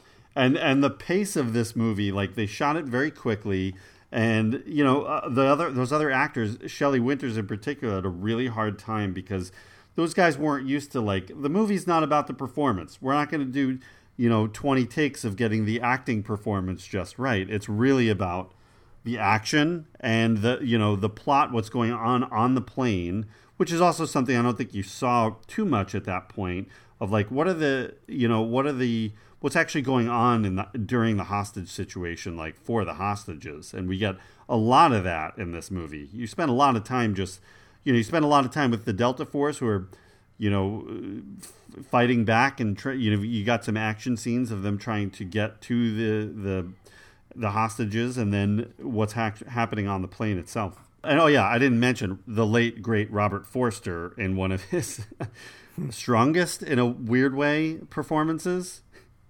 Uh, yeah, this film holds up too. You know, there's a lot of people in this movie. Jeez, wow. I didn't realize that with Forster in there. It is. It's very like anti-Arab, very kind of right wing, mm-hmm. yeah. but um, you know, as a movie, yeah, it works. The action works, and Chuck on a motorcycle, yeah, I'm in for that. Yeah. All right. and on top of that, Chuck on a motorcycle that fires missiles out backwards. Um, I'm definitely on board for that. Uh, but yeah, 1986. We've got you know we, have got we're all again all over the place with um, Highlander as another Cannon release this year. Who loves the movie Highlander? Oh, I like Highlander. I've seen Highlander. I like Highlander. yeah, and this is an interesting like one. You know, another one that wasn't produced by Cannon but was released by Cannon. So they're they they do have their hands in all these like you know cookie jars. It's really interesting. Hmm. Uh, yeah, I mean, we should do, we can do entire episode on Highlander. I mean, that's that's a that's an episode to itself. But um, I, you know, I know a lot of people who don't. I've always loved Highlander, especially the first one, really, uh, and then it gets goes off the rails with the second one. But um, uh, a lot of people don't don't have a lot of love for Highlander. It's it just comes across uh, cheesy to them. But I, I don't think so. I love it. Well, Highlander is an interesting piece because it, it, it got sustained through the like that the the television series that that came later spinoff. But I mean, what it had technically three movies with Christopher Lambert, uh, two movies with Sean Connery. Sean Connery coming back for yeah. that sequel with that bizarro storyline, which I did yeah. not expect. I didn't know because I was a fan of the TV show with Adrian Paul and then um and, and had seen Highlander at some point, so uh, sort of this like connection awareness of it. And then with my buddy Jason, uh, we rented Highlander two. I think we rented Highlander and Highlander two, and watched them both in the same night. Like and the fact that like Highlander 2 cre- makes them like these alien creatures that that come from a different planet is completely bonkers and I had yeah. no idea like, what the fuck is happening here? Yeah. Like I didn't I was so mad. Like that doesn't even make sense. I'm so mad. Like it was funny at the time, but like you know, from what everything I was aware of, like the TV show and the the the original film, and then sort of like coalescing all into like with one night of Highlander action. Um, what I was so I was so upset. Like it didn't even make sense that that Highlander two just even exists the way it is. It's a great way to bring Sean Connery back, sure, um, but th- it's absolutely s- stupid. But Highlander, the original, I thought was well done and a lot Yeah. of fun and a great like setup to just sort. I mean, just as a singular piece, I think I think actually is is pretty well done. Um, Oh yeah, it's Yeah. it's well it's well shot. It's a cool story. It's got you know Sean Connery right before he really had his comeback, uh, and and it's got a great um, Queen soundtrack, which is amazing. Oh, Queen's sure amazing. does. Like Yeah. Queen made it, and then Queen carried into into the series that they did with Yep. Adrian Paul. So it was just like Queen continues like for for decades, you know, continue like as part of this series of things. Uh, uh, yeah, Highlander is uh, this weird like sort of uh, you know genre adjacent, uh, you know, uh, cultural thing. Like I, I think it's Yeah. a it's a lot of fun. Like in, in terms of overall as a series from Highlander into all its later inca- incarnations. Yeah, and, uh, they would also Cannon would also release two movies from the you know the I guess you'd categorize them as horror movies. Uh, Ek, I feel like you you know what I'm thinking, right? Yeah, well, you know, this is interesting. 86 was just a huge year for Cannon. And i as far as films that I like or films that I've seen and enjoy, they, they kind of all revolve around 86 because uh, we had a brief one that wasn't horror related, but dipped into a genre that I really don't know they had ever done much of or since, which was post apocalyptic. And that is, I mean, it, they had they had elements of it in the past, but this one was full on. It's called America 3000, and I don't know if you guys have ever seen it. Um, Oh. We we covered this too because we in Laser Graves we do a lot of post-apocalyptic, and um, this one was a full Cannon release. And what's so fascinating to me is in our episode we were talking about how usually they take place in Italy or um, you know some the Philippines where they would shoot these Right. films. This one was in Israel, and I was like, why in the world is it shot in Israel? And then when I found out it was a Cannon film and they're Israeli, There like go. there's got to be that's got to be the connection because I was like, why in the world would they shoot a post-apocalyptic film that's supposed to take place in Colorado, by the way, in Israel? but this is a fun one. I, I I really enjoy this one. It's basically like men versus women. Women rule the world, and men are the servants. And it's a comedy, but it's really well done. Um, I it's worth a watch. I it hit me in the right time, the right place, and I I was charmed by it. I do like this film a lot, but it stands out as a little unique for Cannon because they didn't do this genre much, and um, to see this come up at this time was interesting. It was also directed by uh, David Engelbach, who had wrote um, Death Wish 2. He was the writer of, of Death Yeah. Wish 2. And also he wrote uh, Over the Top, which we'll talk about. So this Yeah, was, you know, but he directed this one. So that was interesting. But then really the two big ones to get to are, I had mentioned with Life Force, Tobe Hooper had signed a three deal or three film deal and I don't know if they really knew what they were getting into with him, but Lifeforce was a huge flop, and then he followed that up with Invaders from Mars in '86, which was a remake, and that had a 12 million dollar budget, and it only made just under five million worldwide, so that also was a flop. And what is crazy is it didn't matter because he still had another film in the bag. So he, you know, two strikes already. And then what he followed that up with the very same year was this powerhouse Texas Chainsaw Massacre Part 2. And that was not a flop. That had a $4.7 million budget, but produced $8 million and then has gone on to become an absolute staple in the horror community. I mean, this is an Oh, i- yeah. iconic film. You got Dennis Hopper doing way over the top Dennis Hopper. I mean, this is the most Dennis Hopper. And what cracks me up about this is that he later said, you know, this is the worst movie he ever did.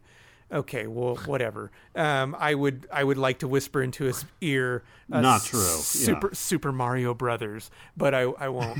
um, but yeah, so Tobe Hooper, you know, you got Tom Savini doing the effects. Tom Savini is Yeah.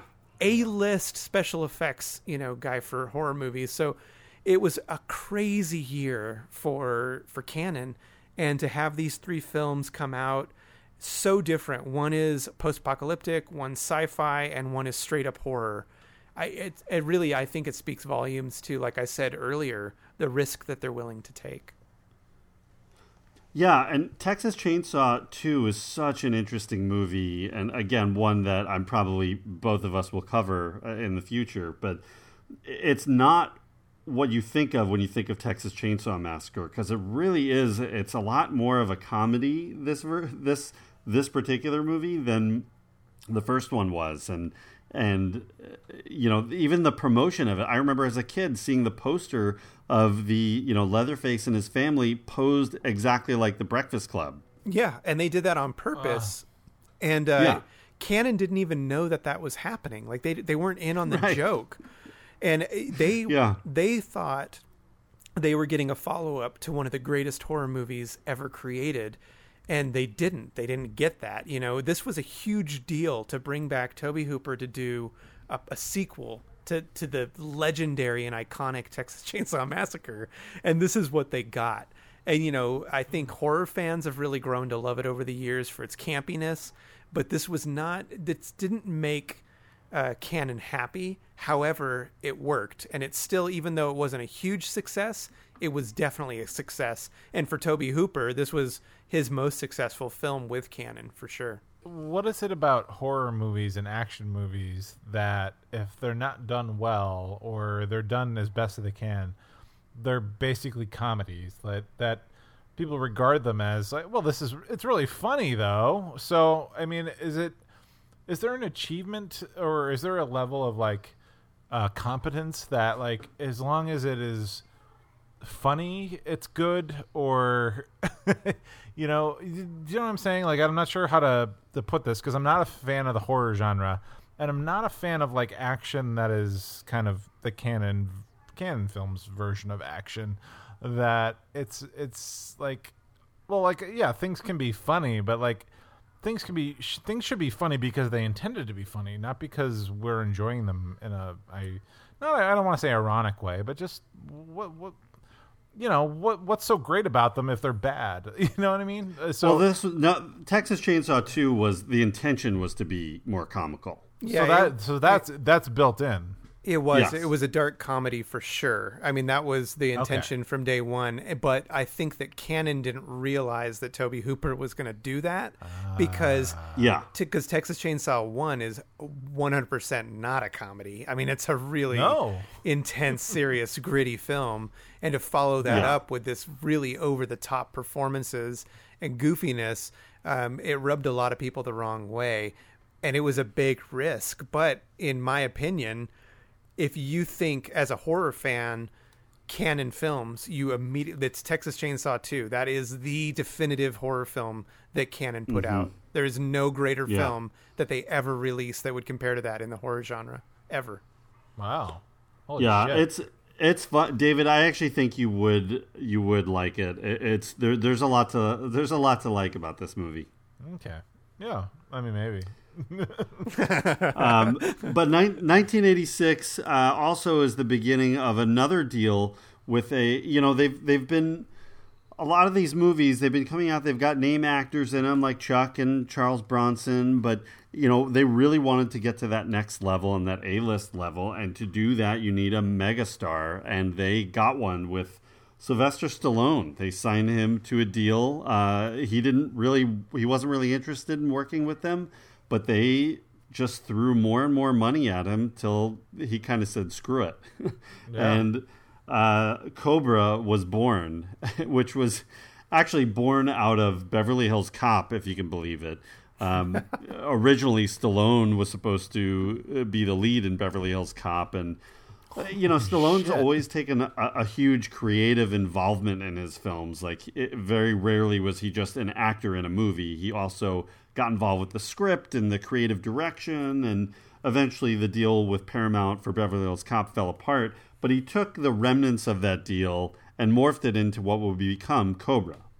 It's interesting to think, you know, they were trying so hard too to get him to to raise the stakes of Cannon, and they would go to great lengths even further after this that we'll see.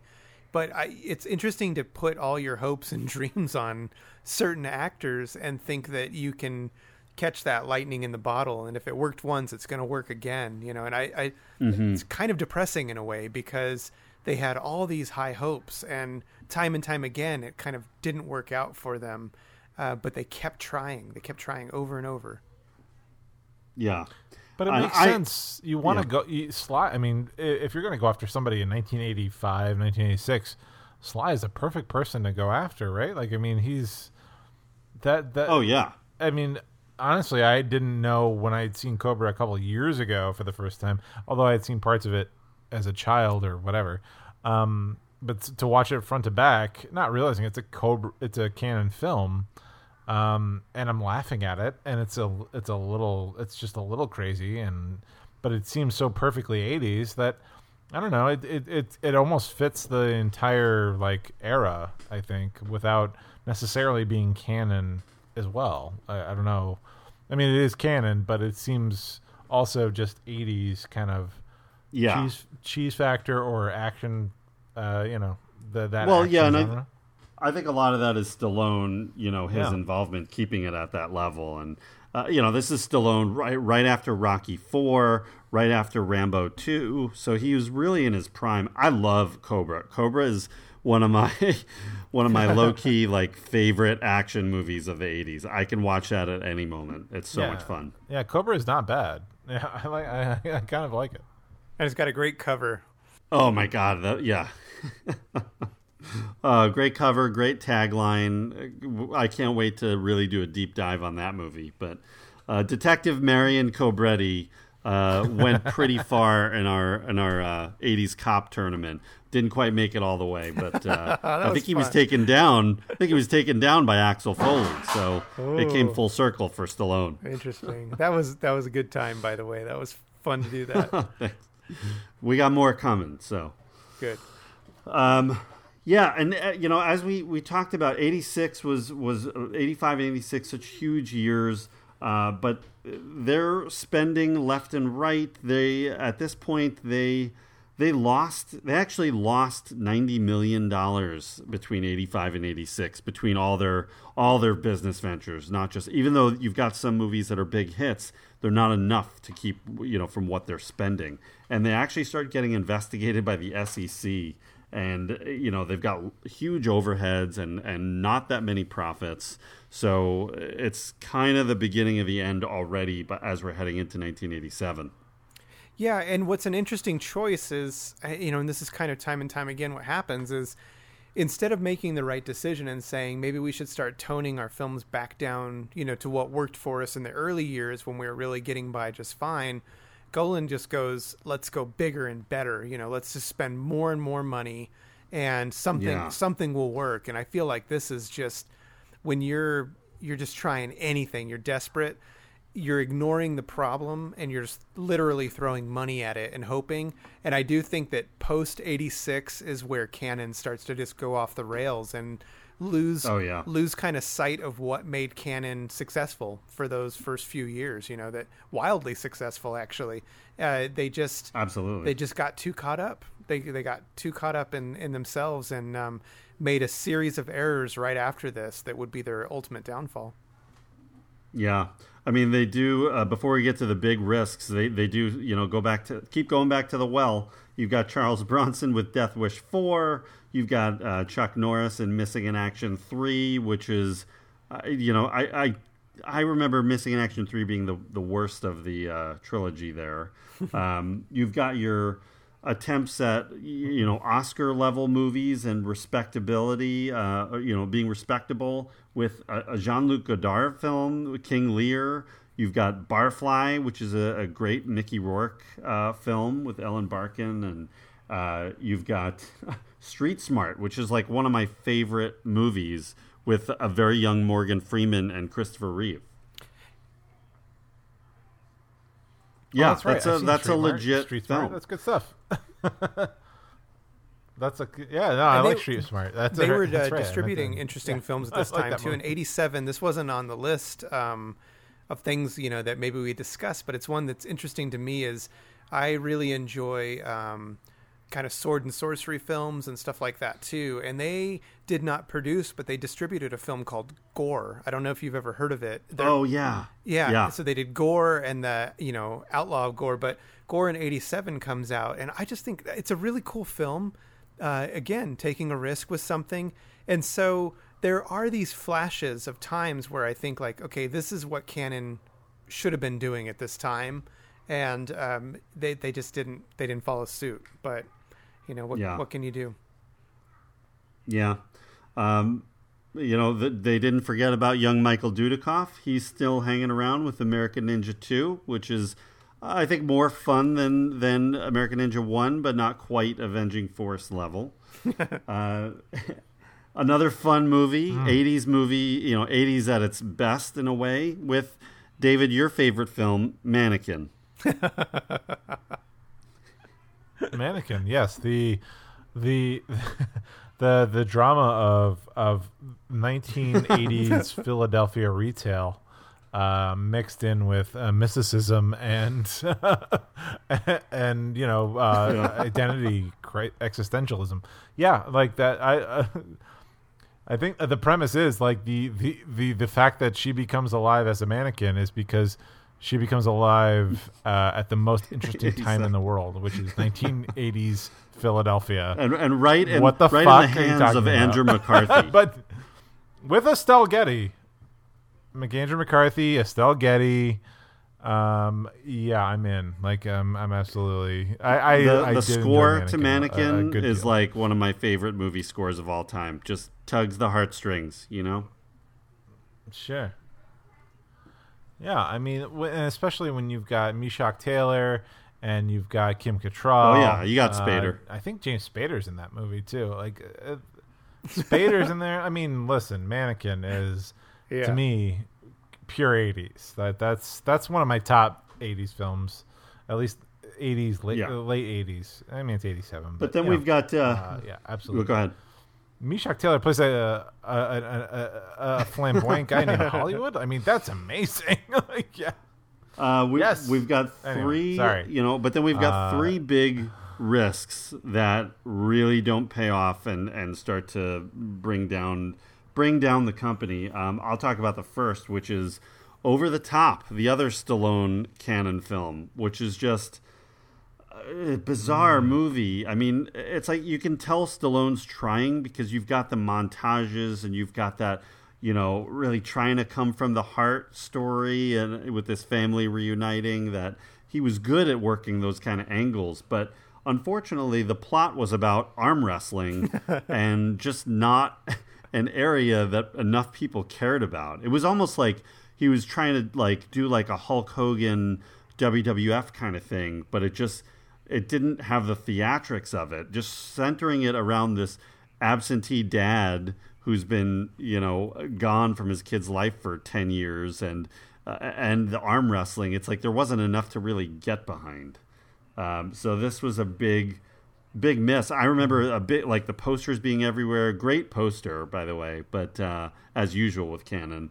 But I didn't, you know, I missed the movie and then never saw it till actually re- fairly recently. Oh yeah, yeah. In you've fact, I do own it. I'll admit it. But, Oh, okay. Well, and Well, it was on a, it was the on a set with Demolition Man. You bought okay? it. oh, dude, You own both Man. of them. Demolition Man rules. Demolition Man and Over the Top. what the hell? I love Demolition Man. It's fine. Like we are living Oh, in yeah. a place where the three seashells Yeah. are Oh, probably yeah. going to Oh, be invented in the next like three months. Um, but uh, I, it, it's funny though because I it's it's hard for me as someone who doesn't care about sports in any way. Like I'm like literally where we're at in the the the current climate of things, I'm like, what's it like to miss sports? Like I don't know what that is, you know, because but apparently there's I'm sure there's millions of people that miss sports. Um, so for me, over the top is is kind of like Rocky at Rocky Light. You know, it's it's this minor kind of thing. Like a, there's a story about a guy uh, with fa- familial ties. You know, so it's about his kid or whatever. But like, I don't even care about the the sports part of it in a sense. Not that I, I mean, I haven't seen Over the Top in years, but I mean, I would say 25 years. So. I, I kind of, as a kid, I was like, "This is kind of fine." Like, Not now. you know. I mean, and you Yeah, get this, just- is it is it, It- really it that bad? Because I can't it doesn't have imagine the fun like stuff that a- Cobra had and Demolition Man, Cliffhanger, which we talked Yeah. about, and you know, it's it's it's missing some things. There's not enough act. There's there's not really any action. yeah. I guess I mean I yeah, I guess you can't really dramatize an arm wrestling match all that much. I do remember like Stallone's kid or whatever like getting bullied by some kid and he's like I'm going to challenge you in an arm wrestling match cuz like, Oh, yeah, that's yeah. what happens like in, the, in Yeah. a random diner or cafe like get arm wrestling match like that's what happens in the 80s. I feel like the, but I do feel like this kind of popularized arm wrestling among children where uh, which definitely I did a lot lot of arm wrestling as a kid in the 80s and I and I lost a lot but I feel you know I feel like this is like this is kind of part and parcel of that uh, yeah. I, I- well, it didn't help at the box time. office. I don't at know all. No, I don't know if it but didn't it make more money than it than it cost I mean it wasn't No, but it wasn't. It wasn't the failure. hit I that mean, they wasn't expected it to right? be. I mean, Cobra was huge, and you know, Cobra made like fifty million dollars. Over the top did not did not approach that. Uh, the other thing too is that it not it was there was a, a gotcha. double Yeah. whammy. Is one was the subject matter of nobody cares about arm wrestling. Two is Yeah. to get Stallone to do this. I don't remember what the number was, but what they paid him was just outlandish to get him to come back. Yeah. So their budget for Yeah. this was so misguided. If they would have cast any other person on this role, they would have made a lot of money, but they spent all their money just trying to get him to do this, you know, random weird film about arm wrestling. There was there was one answer that, that was right under their nose. Dudikoff. Dudikoff, yeah, of course.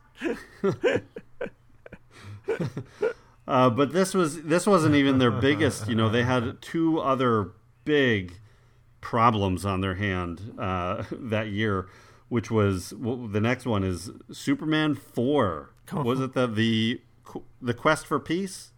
Yeah. Ooh, Quest for Wow. wow. Yeah. It, it's such a far cry from you know the Richard Donner Superman movies that, I mean, it, it's boy had they fallen far off. This is just sad. They, this is just one of those moments when you say, you know, like you just got to know when to call it, and this is something they shouldn't have done. Oh, Well, it's one of those that like yeah, exactly. They they shouldn't they shouldn't have they cut the budget during during production here. So if you're not going to put enough money into like the visual effects and the special effects, you can't do a movie, a superhero movie, much less one about Superman. No, and you know what's crazy too is this film has two kind of different Right. feelings for me because when I was a kid watching it, I didn't really think about all that stuff. I was like, cool, it's a Superman movie. And, you know, it is what it is. I remember it not being maybe as good as the others, but I didn't really think about it too much. Mm-hmm. But then when you're an adult and you work in movies and stuff like that, you start to think about the kind of sadness around this film in the way it relates Yeah. to the first three is like, oh man, what a bummer. Because mm. it is entertaining, but the only lasting effect of part four now is for pure amusement because of how, Yeah. how bad it is. And that's not a good legacy to have. Yeah, I mean, you know, they've got the, the effects are bad. The plot is not good. You did get Gene Hackman back, which was great. You know, you got Christopher Reeve, you got Margot Kidder for a minute. Um, you've got Jon Cryer, who's definitely, I don't know if he's at the height of his popularity, but he's definitely like, you know, somewhere in his peak. Um, but the story was just, it, there was no real story, not enough to care about. And then when uh, everything else is misfiring. I mean, I yeah, I remember too that seeing it in the theater and thought like, oh, that was fun. Not as good as one and two, but then it's like, and then I never even thought about it again until I was in college, and then bought that Superman DVD box set and was like, whoa, I hated part three, but four was wow, different level. uh, but then, yeah.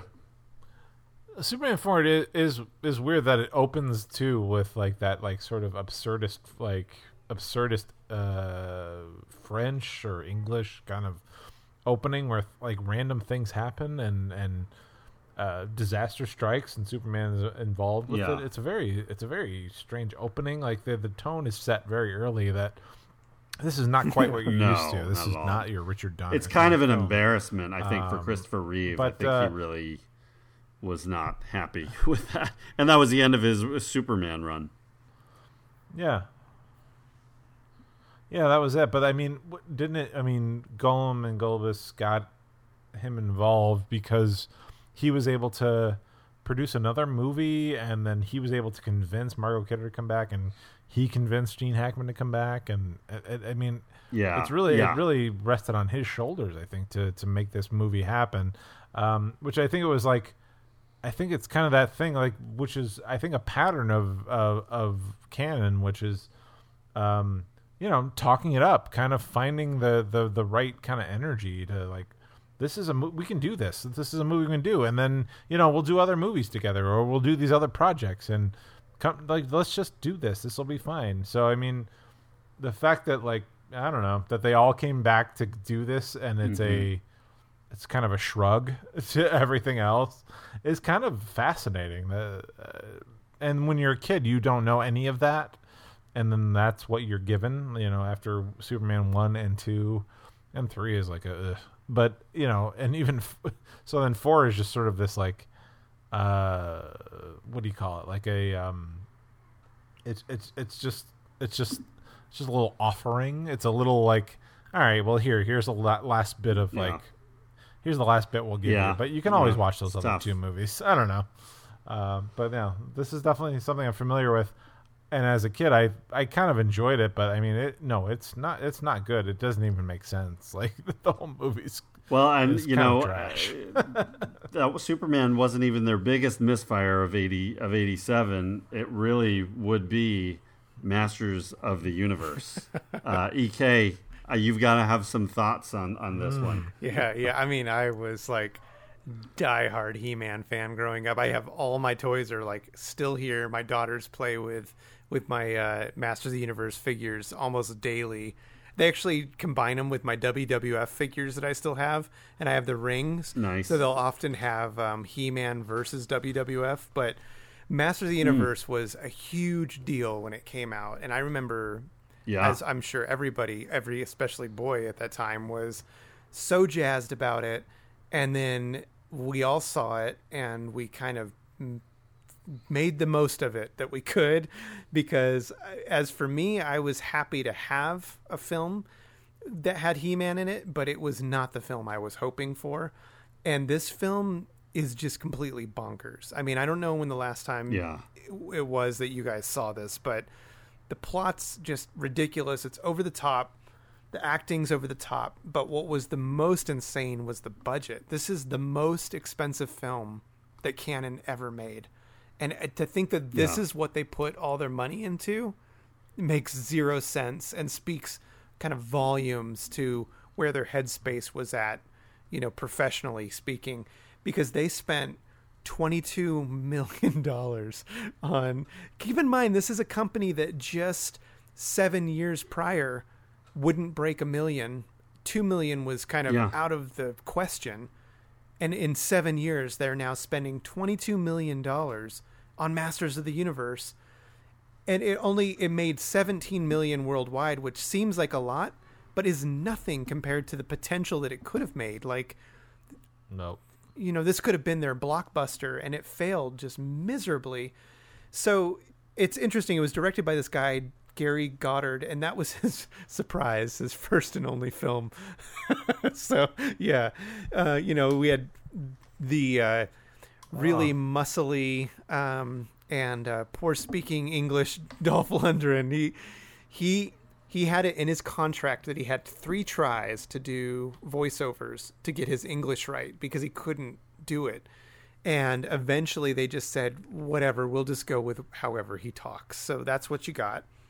Um, well, and Stallone, apparently, there's a story how Stallone came to visit the set one day and then went to Golan and Globus, and they're like, uh, "You gave this guy dialogue." Yeah. you also have a very young Courteney Cox, which is interesting. This was like her big breakthrough. Um, you know, mm-hmm. I don't know. It's it's got a good cast overall, but it's the screenplay was co-written. This is the craziest part too. It's like, well, where did it go wrong to to start with? The screenplay was originally written by this guy David Odell, who had done a lot of films, but the the big one that he had done for me anyway was The Dark Crystal. So he was mm-hmm. like he knew his stuff. But then what ended up happening is the director Gary, who had never done anything. This is the first film he had ever done. He had only um, done a screenplay like once before.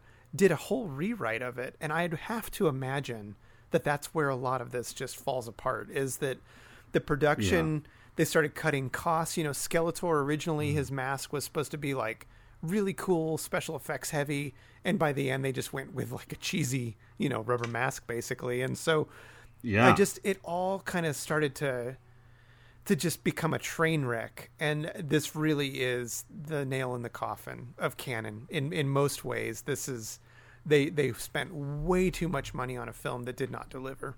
It's it's kind of a sad story, honestly.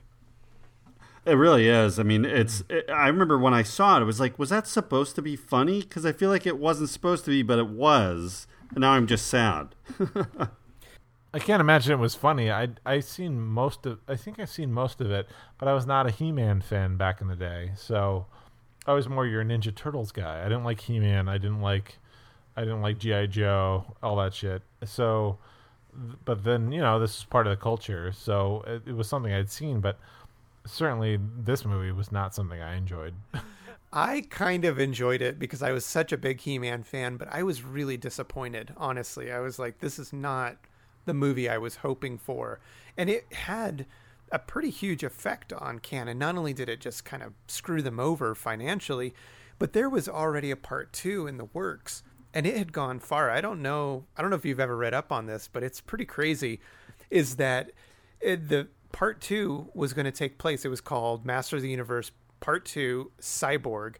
And it was being written by um, Albert Pyun, who had already done a bunch of Cannon films. He actually did a non-Cannon film that I really love called Vicious Lips that we covered on Laser Graves. But he was this guy who had he wrote this whole script and he was gonna he pitched to them that he would do part two and Spider-Man because they had the rights to Spider-Man. And all the sets were built the costumes were made, the entire cast was done, and then this film was just a massive flop. And they were like, Whoa. "There's no way we can afford to do this." And the interesting thing is that what Albert did was took the script for Master of the Universe Part Two, reworked it, and that's what became Cyborg, which is an awesome film. But to think that that started as originally as Master of the Universe Part Two is is kind of mind blowing to me. Yeah, it's that's such a great story, and that you know they had signed a deal with uh, with Mattel and Marvel, and you know they were going to they were they had a lot of big plans, and all of it was was hinging on uh, Masters of the Universe being a hit. So when it wasn't, it was it really was the. Uh, I, I, I, guess they would limp along a little further, but it was the nail in the coffin for sure. Um, yeah, that uh, not being able to do Spider-Man was huge, um, and we'll we'll get to that in a minute. But yeah, this this leads right into 1988 and 89 with you know as you talked about with Cyborg, we get Jean Claude Van Damme as kind of their last star that they signed, and I didn't realize that Bloodsport, Kickboxer, and Cyborg were all Cannon films. Yeah, that's interesting. You know, I, I didn't realize that until yeah, you know, know like that. I like you said, I have a, a, or I mean, like I said, I have a, a, VHS collection. So when you put them all together in the Van Damme collection, you see the logos, and you're like, oh, okay. so, uh, yeah, and it, it is interesting to think about how Cyborg came to be because originally, again, this was directed by Albert Pyun, who also had done another Cannon film in '88 called Alien from L.A. with Oh, uh, right. K- Kathy Ireland. But you know, he he's this guy who had he had some pretty cool films under his belt: Sword and Sorcerer, Doll Man. You know, he did Arcade, these full moon films. Um, you know, he would do those a little bit later, but he was a, a competent director. And it's just interesting to think he he did cyborg from this adaptation of he-man and it was actually a really dark film. And then they said no you know we need to tone it down and make it more kind of palatable for our audience. And i'm really interested. I don't know if this exists or not but the original cut of cyborg i would love to see a like dark and gritty version Oh, me too. Yeah, that would be. I don't know if that does exist, but that'd be that'd be a cool uh, thing to track down. Right now, Cyborg is streaming on your Mm. on HBO and Hulu. So if you were, as of this recording, it might it, as of in, in, when we release the well, okay, we're it's late April when we're recording. If in in May, it Yeah. could possibly still be on these services. So when we release this episode, so it's uh keep your eyes out. Cyborg, the original cut made a lot of money actually. Wow, yeah, you're not kidding. It, it was it was produced very cheaply and then made a lot of money. Yeah, and I think well, I think part of that was you know with a, a fresh star like Jean Claude Van Damme. I mean, he was huge in the early '90s, and and and all three of these movies I remember were you know. I think people our age loved them. I mean, my uh, my friend Eamon and I loved Kickboxer and Bloodsport. Cyborg I didn't get into till later, but but yeah, had a lot of. It was kind of like a throwback to like what worked in the mid '80s with like maybe a better version of American Ninja. You know, like what that could have been yeah but you know they were still uh, they really just limped through those those last couple of years with uh you know they they still had their deals with their guys. Chuck norris was still around. He released uh, hero and the the hero and the terror. Uh dudikoff put out a few movies with platoon leader and river of death. Uh, they did put out american ninja 3 without dudikoff. They would correct that mistake with american ninja 4 um, but but this was you know this was the end of you know Golan and Globus together as Cannon films you know as as they would hit bottom here and they were losing all this money and um, having all these creative problems and now losing out on Spider-Man was a, was just a big thing. Um, they ended up splitting up when uh, another uh, investor named Giancarlo Parretti uh, came in and bought a stake in Cannon, and it kind of helped divide the two of them. And uh, Globus ended up going, uh, well, I guess staying with Parretti, staying with Cannon Films. Golan would be would leave and uh, make 21st Century Films, I think was the name of his company, and uh, and he would end up doing Captain America, which is another one of their projects they had in the pipeline with Marvel, but this time as a straight to video movie and and nowhere like nothing. I mean, it was not a hit. It was almost a forgotten movie that it even happened. Yeah, and keep in mind too that Cannon at this time had sold off, you know, basically all of their other properties, their theaters and their other distributing or distribution companies throughout the you know the world. Like they were just sucking wind and trying to pay the bills at this point. Yeah, they would. Uh, uh, Cannon would hold the rights, which they eventually went back to Sony, which would become the Sam Raimi Spider-Man movies. But you could trace the timeline of that back to Cannon, actually. Um, they, the the cousins would have competing competing Lambada films in 1990. which do you, does anyone remember that craze? Lambada, the Forbidden Dance. Oh yeah, The Lambada. Oh my god! Yeah, absolutely. yeah. So they actually made competing movies uh, uh, that were released on the same day and undercut the audience, and you know neither was a hit. But maybe if they had, you know, either worked together or one of them backed off, that that the other one would be a hit. Who knows? Uh, they would continue, uh, Cannon's name would continue on throughout the early 90s, but no real hits anymore. And their last major release was was actually a Chuck Norris movie called Hellbound.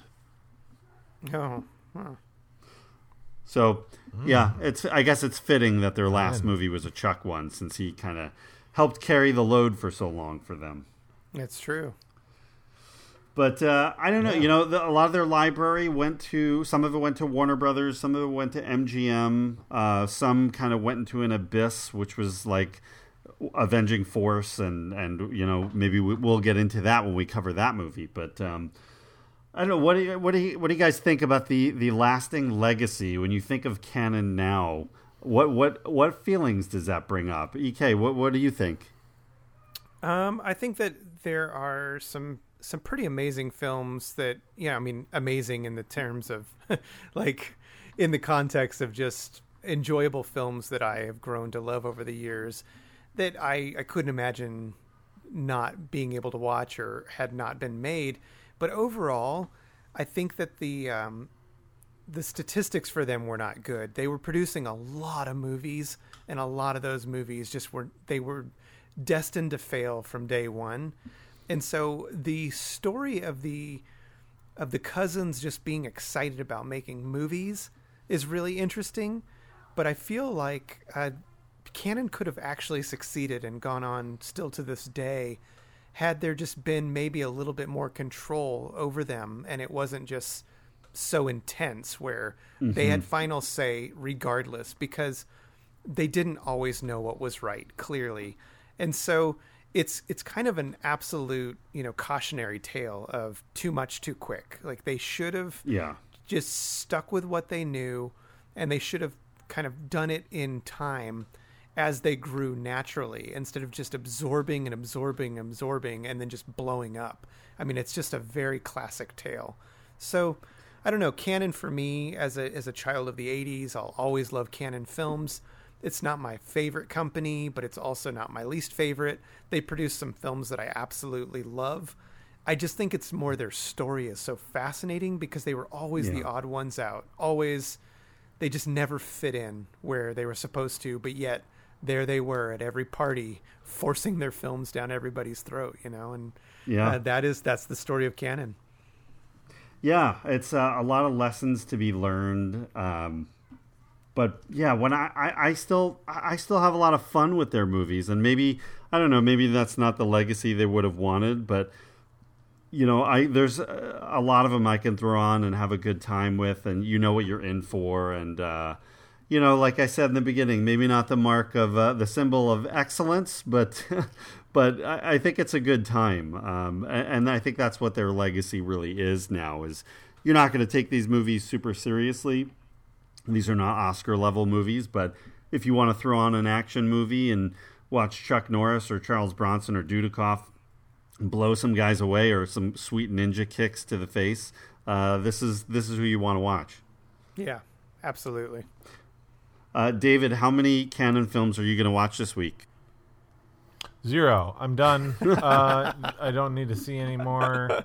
I've seen all I need to see. This is fine whatever it is, that's great. Like I, I you know, um, I listen, I, I, I respect what they did. I mean, as businessmen, as as producers, understanding like they, you know, they wanted to create things, things that are entertaining, all that totally makes sense. Um, yeah, for them, more is more. You know, the uh, instead of less is more, and uh, in terms of just spewing out content, spewing out things like not having to take any particular attention to anything like to maybe make things better or improve upon like what is happening so they were they were I, get the the idea of them as a as a thing and i think they are um, you you could have you could have classes on filmmaking based on just the Cannon film way of things you know? Like you could you can teach people how to produce or you know like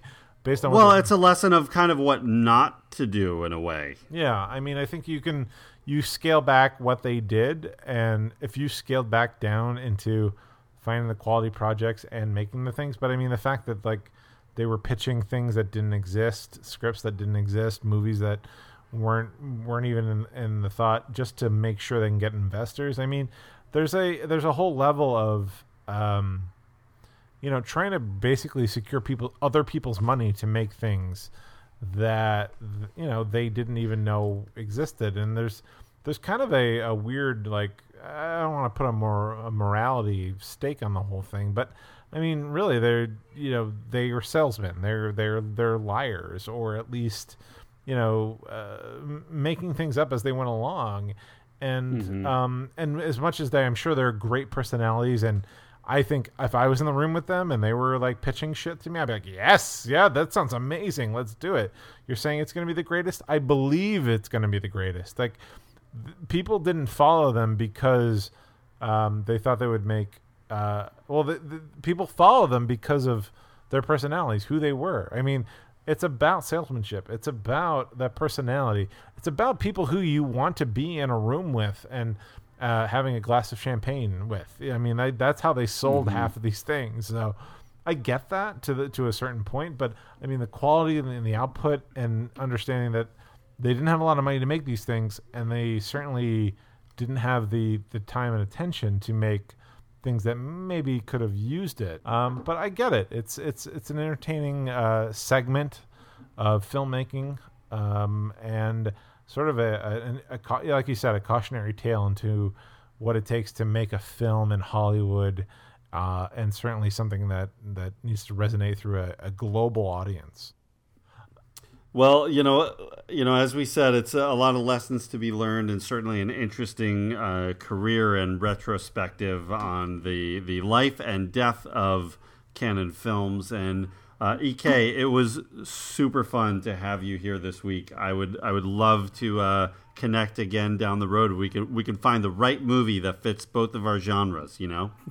yeah. No, it was this was a blast. This was a lot to take on, but it's also just a fascinating story. I don't think you can do this with many other film, you know, companies and have this mm-hmm. kind of this kind of history and story that's this compelling. So, regardless of the quality of films and stuff, I do think it's just a it's it's like it's a movie by itself, the story of Cannon. Yeah. Hey, maybe we should write that. yeah, there yeah. you go. the, the, the Golden Globus, the Globe Glow story but but first we we need to we need to work on Avenging Force two. So uh, yeah, that'll be get, that'll be next up. Get get Dudikoff on the phone. I'm so glad you're here, Ek. Uh, this was uh yeah, this was great to like uh, talk with both of you about who know these things way more than me and uh, to really get an insight to what what this was about. I mean, I I get that in the sense I don't want to be so dismissive uh, in my dismissiveness, but um, I, I I understand like hearing it from both of you um, makes me understand like the love of it or at least the perpetuation of uh, that cult following. So, you know, that is that's something that they didn't intend um, but certainly you can't reproduce on purpose. Yeah, and uh, a lot of the movies we talked about, you know, were covered on EK's podcast Laser Graves, which uh, I highly recommend as yeah. we do every week. Uh, definitely check out his show. EK, what do you got? Uh, what what's some of the most recent episodes that you have? Oh man, you got me on the spot. I'd have to think. well, we, you know, I talked about a couple of them. We did uh, Hard Rock Zombies.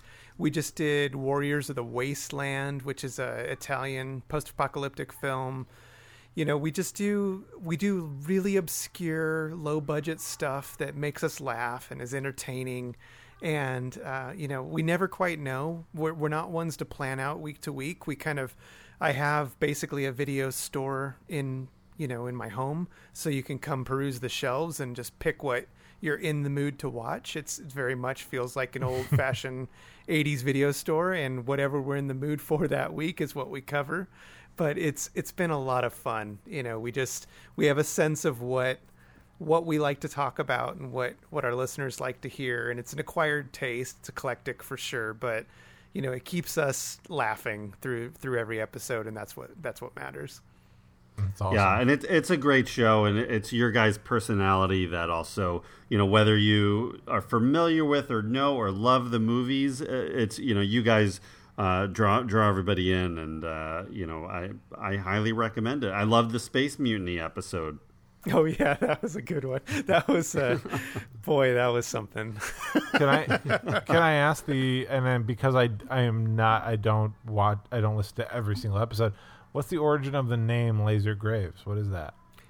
Well, we knew we wanted to do, uh, you know, an '80s podcast. We wanted to focus, you know, specifically on the '80s, and we were just thinking about uh, names, and we didn't want something that was too indicative of a certain genre. And we were like, well, what is, what's really, you know, what we're going to be discussing in general? And we thought, well, we love sci-fi and post-apocalyptic and all this stuff, so that's really lasers. Like when you think of '80s fonts, you know, like synthwave stuff, everything's got to be lasers for the 80s and then we thought about well we're we're both diehard horror fans and we knew we would be leaning really heavy on the darker stuff so we thought well wouldn't it be funny to just combine it and make it uh, you know laser graves sounds like a very 80s thing so that's where the name came from Yeah. yeah Great. and where can where can they uh, where can they find you guys? Uh, we're anywhere you get your podcasts. You know, we're on Apple and Spotify and Podbean, all that kind of stuff. So anywhere you can get a podcast, you can find us at Laser Graves. We're on Instagram. That's our social media at Laser Graves. So yeah, I mean, definitely check us out. It's really fun. Like I said, you know, we don't get paid to do this. This is just something we do on the side because we love talking about crazy, cheesy movies. You know, if it makes us laugh, hopefully it makes you laugh too. So you do it for the same reasons Golan and Globus made movies. The love Yeah, the love just- of it. totally yeah we make a lot of bad decisions but it's but the heart is there And you, and you're not losing millions of dollars every week. So no no just a lot of sleep and hours of editing yeah. Well, Well, cool. Well, yeah, everybody should uh, you know check that out, and you can check out our podcast as well anywhere uh, you know you listen to podcasts: Podbean, Stitcher, Spotify, uh, Apple Podcasts, uh, and don't forget to give both of our shows a rating and review. Uh, really helps us out. You can check us out at Recon Cinemation Podcast on uh, Instagram, Facebook, Twitter. You know, you always drop us a line there, and uh, would love to hear feedback on what you think about this episode. And uh, with that, uh, thank you for coming on, EK. We look forward to hearing your theme music again next week, and uh, we uh, look forward to chatting with you down the road. And we will see you guys next time on Reconciliation for yet another Cannon uh, film that we're going to look at. So stay tuned. bye now.